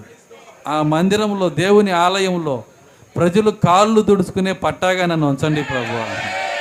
దేవుని స్తోత్రం అలెలుయ్య అది తగ్గింపు అంటే. కాబట్టి ఎప్పుడు అతిశయాన్ని మనం రానివ్వకూడదు. గర్వాన్ని రానివ్వకూడదు. గర్వం ఎందుకు రాదంటే నీ లోపలికి ప్రత్యక్షత వచ్చినప్పుడు. దేవుని స్తోత్రం అలెలుయ్య కాబట్టి ఆ ప్రత్యక్షతను కొమ్మరించే సమయంలో మనం ఉన్నాము. అదే రమాపత్రిక అంటుంది దేవుని కుమారుల ప్రత్యక్షత కొరకు సృష్టి మిగుల ఆశతో తేరు చూచుచు కనిపెట్టుచున్నది. దేవుని స్తోత్రం అలెలుయ్య ఒక పది నిమిషాల్లో ముగిస్తాను రెండు గంటలు పూర్తి అవుతుంది. జాగ్రత్తగా గమనించండి సాయంత్రం మరో కూటమి ఇచ్చారు పాస్టర్ గారు. నేను రెండే అనుకున్నాను కానీ ఇంకో కూటమి ఉంది. కాబట్టి మరి ఇంకో కోట కూడికలో మనం ముందుకెళ్దాం. మరికొన్ని కార్యాలు మనం చూద్దాం. చూడండి ఇక్కడ ఆ ప్రత్యక్షతను కుమ్మరించే సమయంలో మనం ఉన్నాం గడిచిన రెండు వేల సంవత్సరాల్లో ఆ సమయం రాలేదు కానీ ఆరు వేల సంవత్సరాల మానవ జీవితంలో అది రాలేదు కానీ మనము జీవిస్తున్న ఈ సమయంలోనే ఇది ఎలాంటి సమయం అంటే ప్రత్యక్షత కాలం ఇది. ఈ కాలం పేరే ప్రత్యక్షత కాలం. దేవుని కుమారుల ప్రత్యక్షత కాలము. దేవుని కుమారులు ప్రత్యక్షతను పొందుకునే కాలము.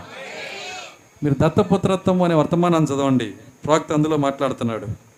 దేవుని కుమారుల కొరకు దేవుడు దాచి ఉంచిన ప్రత్యక్షతను ఇచ్చే కాలం ఇదే అన్నాడు ఆయన. ఇది దేవుని యొక్క ప్రత్యక్షత కాలము. ఇంతకుముందు ఇవ్వలేదా? ఇవ్వలేదు ఆయన. సృష్టి మూలుగుతుందంట. బైబిల్ ఏమంటుందంటే సృష్టి మూలుగుతుంది ఏడుస్తుంది. చదివారా? మాటలు ఎప్పుడైనా చదివారా? చదవని కోసం ఒకసారి చదువుతాం రోమిలికి రాసిన పత్రిక. ఇదొకటి చదివి తర్వాత రాత్రికి మనం కంటిన్యూ చేసుకుందాం. ఎనిమిది ఇరవై రెండు అందరు తీయండి రోమిలికి రాసిన పత్రిక ఎనిమిదో అధ్యాయము ఇరవై రెండో వచ్చిన సృష్టి యావత్తు ఇది వరకు ఏకగ్రీవముగా మూలుగుచు ప్రసవ వేదన పడుచున్నదని ఎరుగుదము. అంతేకాదు ఆ, ఆ.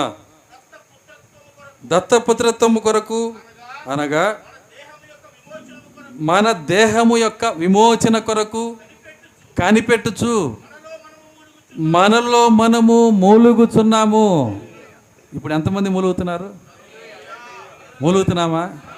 భాస్కర్ గారు నేను ఎక్కడ మూలుగుతున్నానండి? రెండు గంటలు ఇందాక పైకి లేచేటప్పుడు మూలగన వాళ్ళు ఎవరంటారు చూడండి. బా అమ్మ అంట. సౌండ్ రాకుండా లేచేవాళ్ళు ఎవరంటారు చెప్పండి. మూలుగు మనలోనే ఉంది.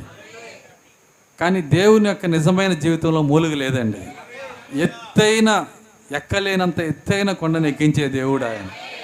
మీకు తెలుసా అక్కడ ఒక కొండ ఉంది? అది ఇక్కడ కూడా ఉంది కొండ. దాని ఎత్తి ఎంత తెలుసా? దాని ఎత్తి ఎంత? రాక్త అంటున్నాడు రెండు వేల ఐదు వందల కిలోమీటర్లు. రెండు వేల ఐదు వందల కిలోమీటర్లు. దాదాపు. మైలుల్లో చెప్పాడు. నేను దాదాపు చెబుతున్నాను. ఈ రెండు వేల ఐదు వందల కిలోమీటర్లు ఎత్తైన ఈ కొండ మనం సునాయాసంగా ఎక్కుతాం.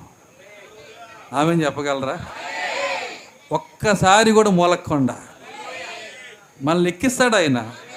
అందుకే భక్తుడు అంటున్నాడు ఎక్కలేనంత ఎత్తైన కొండకు నన్ను ఎక్కించువాడు నీవే. ప్రతి పర్వతం కన్నా ఈ పర్వతం గొప్పది. అన్ని పర్వతాల కన్నా ఇది గొప్ప పర్వతం. ఈ ప్రపంచంలో ఎత్తైన పర్వతం ఇది. ఎవరెస్ట్? నిజమేనా? దాని ఎత్తి ఎంత? ఎనిమిది కిలోమీటర్లు. సరే. ఎనిమిది ఎక్కడ? రెండు వేల ఐదు వందలు ఎక్కడ? అసలు మీరు ఆలోచన చేయండి. ఎనిమిది కిలోమీటర్లు ఎక్కడ? రెండు వేల అంటే అది ఎలా ఉందంటే ఒక కొండ పక్కన చీమ లాంటి మిగిలిన కొండలన్నీ. అంత పెద్ద కొండని దేవుడు తయారు చేశాడు ఇక్కడ. దేవుని స్తోత్రం. అలెలుయ్య ఈ కొండను గురించిన ప్రత్యక్షతే హానూకుని ఎత్తబాటులో తీసుకెళ్ళింది. దేవుని స్తోత్రం అలెలుయ్య నేను ఇవన్నీ ఏబిసిడ్లే చెప్తున్నాను నేను. ఒకరోజు దేవుడు మీకు తెలుస్తాడు దాన్ని. జాగ్రత్తగా గమనించండి. ఈ ప్రత్యక్షతే హానోకు ఈ ఈ ఈ కొండను కట్టింది హానోకే. భూమి మీద ఈ కొండను కట్టాడు ఆయన. ప్రోక్త హానోకు పిరమిడ్ హానోకు పిరమిడ్ అంటే నాకు అర్థం కాల. నేనేం చేశానంటే నెట్లో కొట్టాను హానోకు పిరమిడ్ అని చాలామందిని అడిగాను ఎవరికి తెలియదు వింటున్నారా?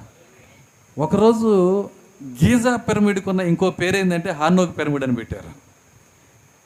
ఐగిప్తులో గీజా పిరమిడ్ అని ఒకటి ఉంది. అది ప్రపంచంలోనే ఎత్తైన పిరమిడ్ అది. ఆ పిరమిడ్ని కట్టింది ఎవరంటే ఇప్పుడు మీరు గూగుల్లో టైప్ చేస్తే వస్తుంది హార్నోక్ పిరమిడ్ అని కొడితే గీజా పిరమిడ్ వస్తుంది. ఆ గీజా పిరమిడ్ని కట్టింది ఎవరంటే హానోక్ అంట. వింటున్నారా? ఎవరు కట్టారు? హానోకు. దాని రాళ్ళు మన మన యొక్క మన దగ్గర మనం కనిపెట్టిన ఏ మిషన్ పైకి లేపలేదు. అంతంత పెద్ద రాళ్ళు అవి ప్రవక్త దాని గురించి వివరిస్తున్నాడు చూడండి ఆ పిరమిడ్ ఎందుకు కట్టాడు? ఆ పిరమిడ్లో ఏదో దేవుని యొక్క చిత్తం ఉన్నది అక్కడ. ఆ పిరమిడ్లో దేవుని ఉద్దేశం ఉంది. ఏడవ వాడైన హానోకు ఆదాం మొదలుకొని ఏడోవాడు కూలోళ్ళు కూడా లేరు అక్కడ. ఉన్న మనిషి ఆయన ఏడోవాడు మరి ఎలా కట్టాడు అంత పెద్ద పిరమిడ్ని? దాని వెనకాల దేవుని ఉద్దేశం ఏంటి? చూడండి ఈ కార్యాలన్నీ దేవుడు మనకి ఈరోజు మాట్లాడుతూ ఉన్నాడు ఆయన. ఈరోజు ఆ సృష్టి మూలుగుతూ ఉంది. మనం కూడా మూలుగుతున్నాం. అయితే ఒక కార్యం ఇక్కడ జరుగుతుంది. ఏంటంటే సృష్టి మూలుగుతూ మూలుగుతూ ఎందుకు మూలుగుతుందంటే దానికి ఒక రీజన్ ఏంటంటే దేవుని కుమారుల ప్రత్యక్షత కొరకు. సృష్టి ఎందుకు తన కోసం కాదండి. దేవుని కుమారులు కాటరిం కొల్ల చర్చికి వెళ్ళాలి అక్కడ కూర్చొని వాక్యాన్ని జాగ్రత్తగా వినాలి.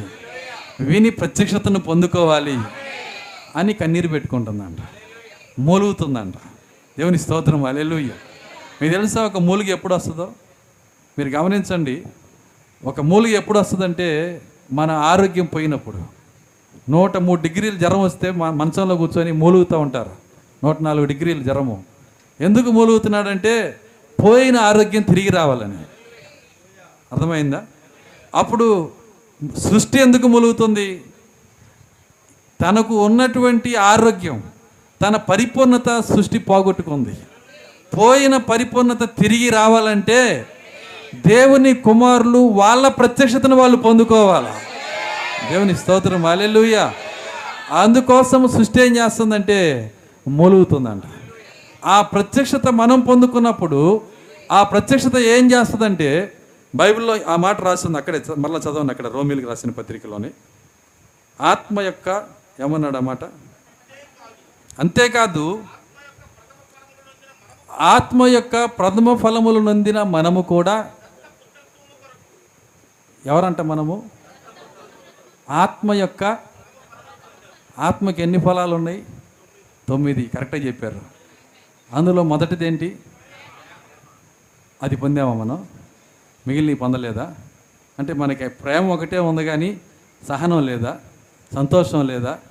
చూడండి అక్కడ ఆ మిగిలిన ప- మిగిలిన ఫలాలు పొందలేదని ఆయన చెబుతుంది మరి ఏం చెబుతున్నాడు? ఆత్మ యొక్క ప్రథమ ఫలములు పొందిన మనము కూడా అన్నాడు ఆయన. ఏంటి దానికి అర్థం ఏంటి? చాలామంది పాస్టర్లను అడిగితే అదేంది నటరాశారు అన్నాడు ఎందుకంటే ఆత్మ యొక్క ప్రథమ ఫలములు మాత్రమే పొందామంట మనం. మిగిలిన మిగిలిన ఎనిమిది ఫలాలు ఎవరికి ఇస్తారు మరి? ఎందుకు ఎందుకు ఆయన ఆ మాట రాశాడు? ఆత్మ యొక్క ప్రథమ ఫలం అంటే ఏంటి? దాన్ని మనం పొందామంటున్నాడు ఆయన. ఆ ఆత్మ యొక్క ప్రథమ ఫలం అంటే ఏంటో కాదు ఆత్మ ఫలము అంటే క్రియ. అర్థమవుతుందా? ఫలము అంటే క్రియ. ఆత్మ మొదటిగా చేసిన క్రియను మనం పొందామంట. ఆత్మ ప్రథమముగా చేసిన క్రియ. దాని ప్రవక్త ఎవరిస్తున్నాడు ఆత్మ యొక్క ఆత్మ యొక్క ప్రథమ ఫలం ఏంటంటే థియోఫనీని చేశాడంట ఆయన. మొదటి క్రియ ఏందండి? థియోఫనీ. ఆ థియోఫనీని చేసినప్పుడు అందులో నా థియోఫనీ నీ థియోఫనీ కూడా చేశాడు అక్కడ. ఆ థియోఫనీని మనం పొందాం ఈరోజు. అది ఆత్మ యొక్క ప్రథమ ఫలము. దేవుని స్తోత్రం. అలెలుయ్యా ఆ ఆత్మ యొక్క ప్రథమ ఫలము పొందిన మనము కూడా అంటే థియోఫనీ కలిగిన మనము కూడా.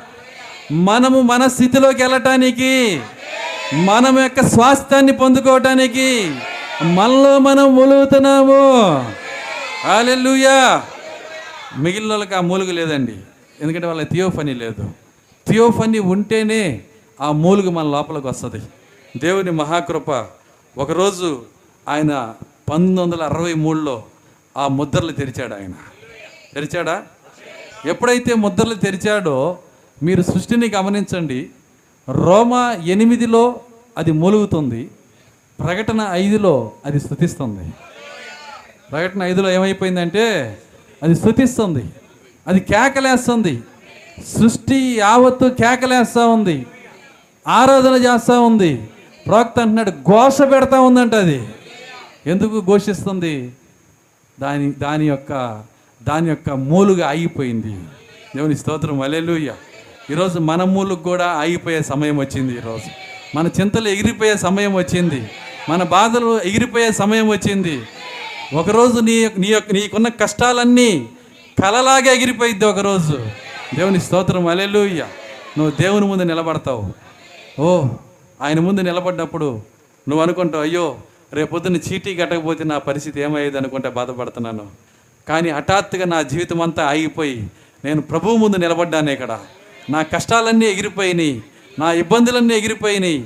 ఈ భూమి మీద ఎన్ని బాధలు ఎన్ని కష్టాలు ఎన్ని రోగాలు వాటన్నిటి నుంచి దేవుడు నన్ను విడుదల చేశాడు. నా మూలుగా ఆగిపోయిందని చెప్పి దేవుని స్థుతించే ఒక రోజు రాబోతా ఉంది. దేవుని స్తోత్రం. అలెలుయ్య తన సహోదరుడు నిన్న పాడాడు ఒక పాట. సో ఎక్కడ? నిన్న నిన్న ఉదయము నిన్న సారీ నిన్న రాత్రి పాడాడు ఒక పాట. మనందరము ఆయన ముందు నిలబడ్డప్పుడు దేవుడే మన మన కంటి బాష్ప బిందు తుడి చేస్తాడంట. అది కంటి బాష్ప బిందు అంటే ఏడుపు కాదండి అది. సంతోషంతో వచ్చే కన్నీరు అది. దేవుని స్తోత్రం అలేలుయ్య అది మన యొక్క డెస్టినేషన్ అది. మనం దేవుని వైపు చూస్తాం ప్రభువా నిజంగా ఎట్లాంటి పరిస్థితులు కూడా నన్ను తీసుకొని వచ్చావు? ఎట్లాంటి గందరగోళ పరిస్థితి నుంచి తీసుకొని వచ్చావు? ఎన్ని శ్రమల నుంచి తీసుకొని వచ్చావు? ఇక నేను నిన్ను కలుసుకోలేనేమో అనుకున్నాను. ఇంకా నేను తిరిగి లెగవలేనేమో అనుకున్నాను. ఇక నేను మారు మనసు పొందలేమో అనుకున్నాను. ఇక నీకు ఇష్టడిగా జీవించలేమోనేమో అనుకున్నాను. కానీ ఆశ్చర్య రీతిగా నన్ను తిరిగి నీ సన్నిధిలో నుంచోబెట్టావు ప్రభువా. తను కన్నీటితో దేవుని శృతిస్తూ ఉండే. ఆ గొప్ప తరుణం త్వరలోనే రాబోతా ఉంది. దేవుని స్తోత్రం. అలేలుయ వెనక్కి తిరిగి చూసి వెనక్కి తిరిగి చూసి వాళ్ళు అనుకుంటారు ఓ ఎట్లాంటి దారిలో నేను వచ్చాను? ఎట్లాంటి పరిస్థితుల గుండా వచ్చాను? ఎట్లాంటి కష్టాల గుండా వచ్చాను? కానీ ఈరోజు దేవుడే నా పెనిమిట్ అయ్యాడు అక్కడ చాలా చక్కని మాట రాసి ఉంది ఆయనే వింటున్నారా? దేవుడే వారితో కాపురం ఉండును. ఏం చేస్తాడంట? కాపురం ఉంటాడంట. దేవుడే మన భర్తగా ఉంటాడు. దేవుని స్తోత్రం. అలెలుయ్య ఆ దినము త్వరలో రాబోతా ఉంది. మన మూలుగా ఆగిపోయే దినం రాబోతా ఉంది. ఆల్రెడీ సృష్టి మూలటం ఆపేసింది. ఇక మూలుగుతుంది మనం మాత్రమే. వింటున్నారా? సృష్టి మొలగట్లేదండి సృష్టి స్థుతిస్తుంది. మనం మూలుగుతూ ఉన్నప్పుడు అది అనుకుంటుంది అయ్యో ఎప్పుడో మీకు విడుదల వచ్చింది. ఆల్రెడీ దేవుని కుమారుల ప్రత్యక్షత మీ దగ్గరే ఉంది. మీ అల్మర్లో ఉంది. ఎక్కడుందండి? ఉందా? ఉందా? దేవుని కుమారుల ప్రత్యక్షత ఉందా? కానీ నువ్వు చూస్తే ఎంత మేలు. ఒకసారి ఆ పుస్తకం తెరిస్తే ఎంత మేలు. ఒకసారి బైబిల్ తెరిస్తే ఎంత మేలు. ఆల్రెడీ దేవుడు నీకు ఇచ్చేశాడు దాన్ని. అది దేవుని శృతిస్తుంది ప్రభువా నీకు స్తోత్రం. ఈ ముద్రలు తెరిచినందుకు నీకు స్తోత్రం. ఈ విడుదల నువ్వు ఇచ్చినందుకు స్తోత్రం. దేవుని కుమారులు పొందబోయే ఆ గొప్ప ప్రత్యక్షతను ఈరోజు సంఘానికి ఇచ్చినందుకు నీకు స్తోత్రం అని ఆ యొక్క ఆ యొక్క ప్రకృతి అంతా దేవుని శృతిస్తూ ఉంది. ఆ స్థుతి గురించి ప్రవక్త మాట్లాడే మాట్లాడేటప్పుడు అంటున్నాడు ఏమంటున్నాడంటే ఘోష వస్తుందంట అక్కడ. దేవుని స్తోత్రం అలేలుయ్య చిన్నగా లేదు సంఘం అక్కడ.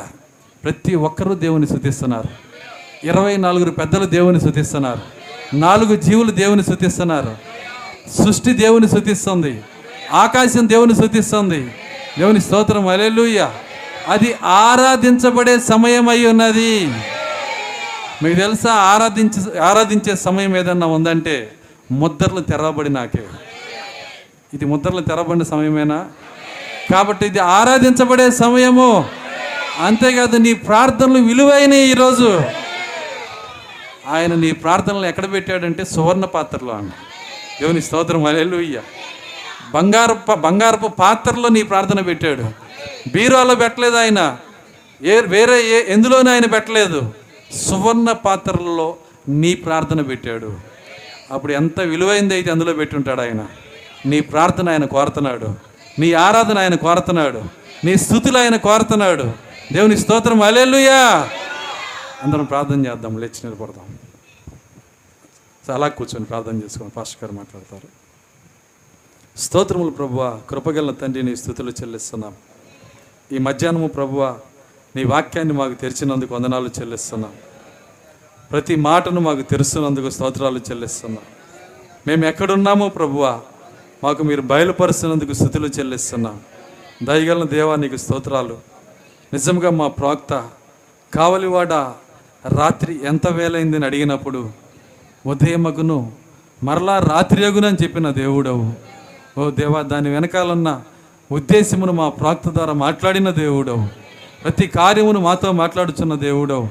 వ్యర్థమైన ప్రతి విషయాలు మా నుంచి తీసివేయండి ప్రభువ. పనికిరాని కార్యాలు మా నుంచి తీసివేయండి నాయన. పనికిరాని ఉద్దేశాలు మా నుంచి తీసివేయండి ప్రభువ. కేవలం నీవి పైన కనుదృష్టి పెట్టే కృప మాకు దయచేయండి. నిన్ను చూసే కన్నులు మాకు దయచేయండి. హల్లెలూయా నీకు స్తోత్రాలు నాయన. ఇది ఆరాధించబడే సమయము. ఇది దేవుని కుమారుల ప్రత్యక్షత పొందబోయే సమయము. ఇది స్తుతించే సమయము. దేవానికి స్తోత్రాలు చెల్లిస్తున్నాం. కూడా వచ్చిన ప్రతి బిడ్డను మీరు దీవించండి. విన్న వాక్యం హృదయం పైన రాయండి. ఎందుకంటే మేము ఎక్కడున్నామో ప్రభువా లేఖనములు తెరిచిన ఆయన ఓ మాకు చూపించమని ప్రార్థిస్తున్నాం. ఎందుకంటే ఇక సమయం లేదు ప్రభువా. సమయం అయిపోయింది నాయన. నీతి సూర్యుడు పైకి రాబోతున్నాడు ప్రభువా. హల్లెలూయా. ఆ సూర్యుని చూసి మా ప్రవక్త ముందుగానే ఆ దిన ప్రారంభాన్ని చూచి సంగముతో షాలోమని చెప్పుచున్నాడు నాయన. అది ఇరవై నాలుగు గంటల రోజు కాదు కానీ అది నీ దినమై ఉన్నది ప్రభువ. నిత్యత్వపు రోజు అయి ఉన్నది అది యెహోవా దినమై ఉన్నది. ఆ గొప్ప దినము రావటాన్ని చూసిన మా ప్రవక్త ఆ కావలివాడుగా ఉండి ఆ ఉన్నత స్థలం మీద ఉండి ఆయన కేక వేసి సంఘానికి చెప్తున్నాడు ఇక మీరు బాధపడాల్సిన అవసరం లేదు. సంగమా మీకు షాలోం అని చెబుతున్నాడు ఆయన. ఓ ఈరోజు మాకు షాలోం చెప్పిన ఆ ప్రవక్తను బట్టి వందనాలు. మా ముందు షాలోం ఉన్నది. మా ముందు సమాధానం ఉన్నది. మా ముందు శాంతి ఉన్నది. దేవుని స్తోత్రం అలెలుయ్య ఆ నీతి సూర్యుడు రావటమే ఆలస్యమై ఉన్నది ప్రభువ. ఈ రాత్రి జాముల్లో మీరు మాతో ఉన్నందుకు వందనాలు. నీ బోరను మాకు ఊతున్నందుకు స్తోత్రాలు. తండ్రి చిన్న మందును దీవించండి వారి హృదయాలను తెరవండి. వారి లోతుకి వారి హృదయాలు నడిపించండి. మరింతగా నీకు ఇష్టలుగా జీవించు కృపదాయి చేయండి. అపవాది యొక్క ముసుగులు చించివేయండి నాయన. హల్లెలూయా. దేవా కనికరించమని ప్రార్థిస్తున్నాం. ఇంకా సాయంకాల కోడికను కూడా మీ చేతులకు అప్పగిస్తూ మీ కృపనిచ్చి మమ్మల్ని నడిపించమని. యేసుక్రీస్తు నామలో ప్రార్థించి వేడుకొంచున్నాము తండ్రి. ఆమె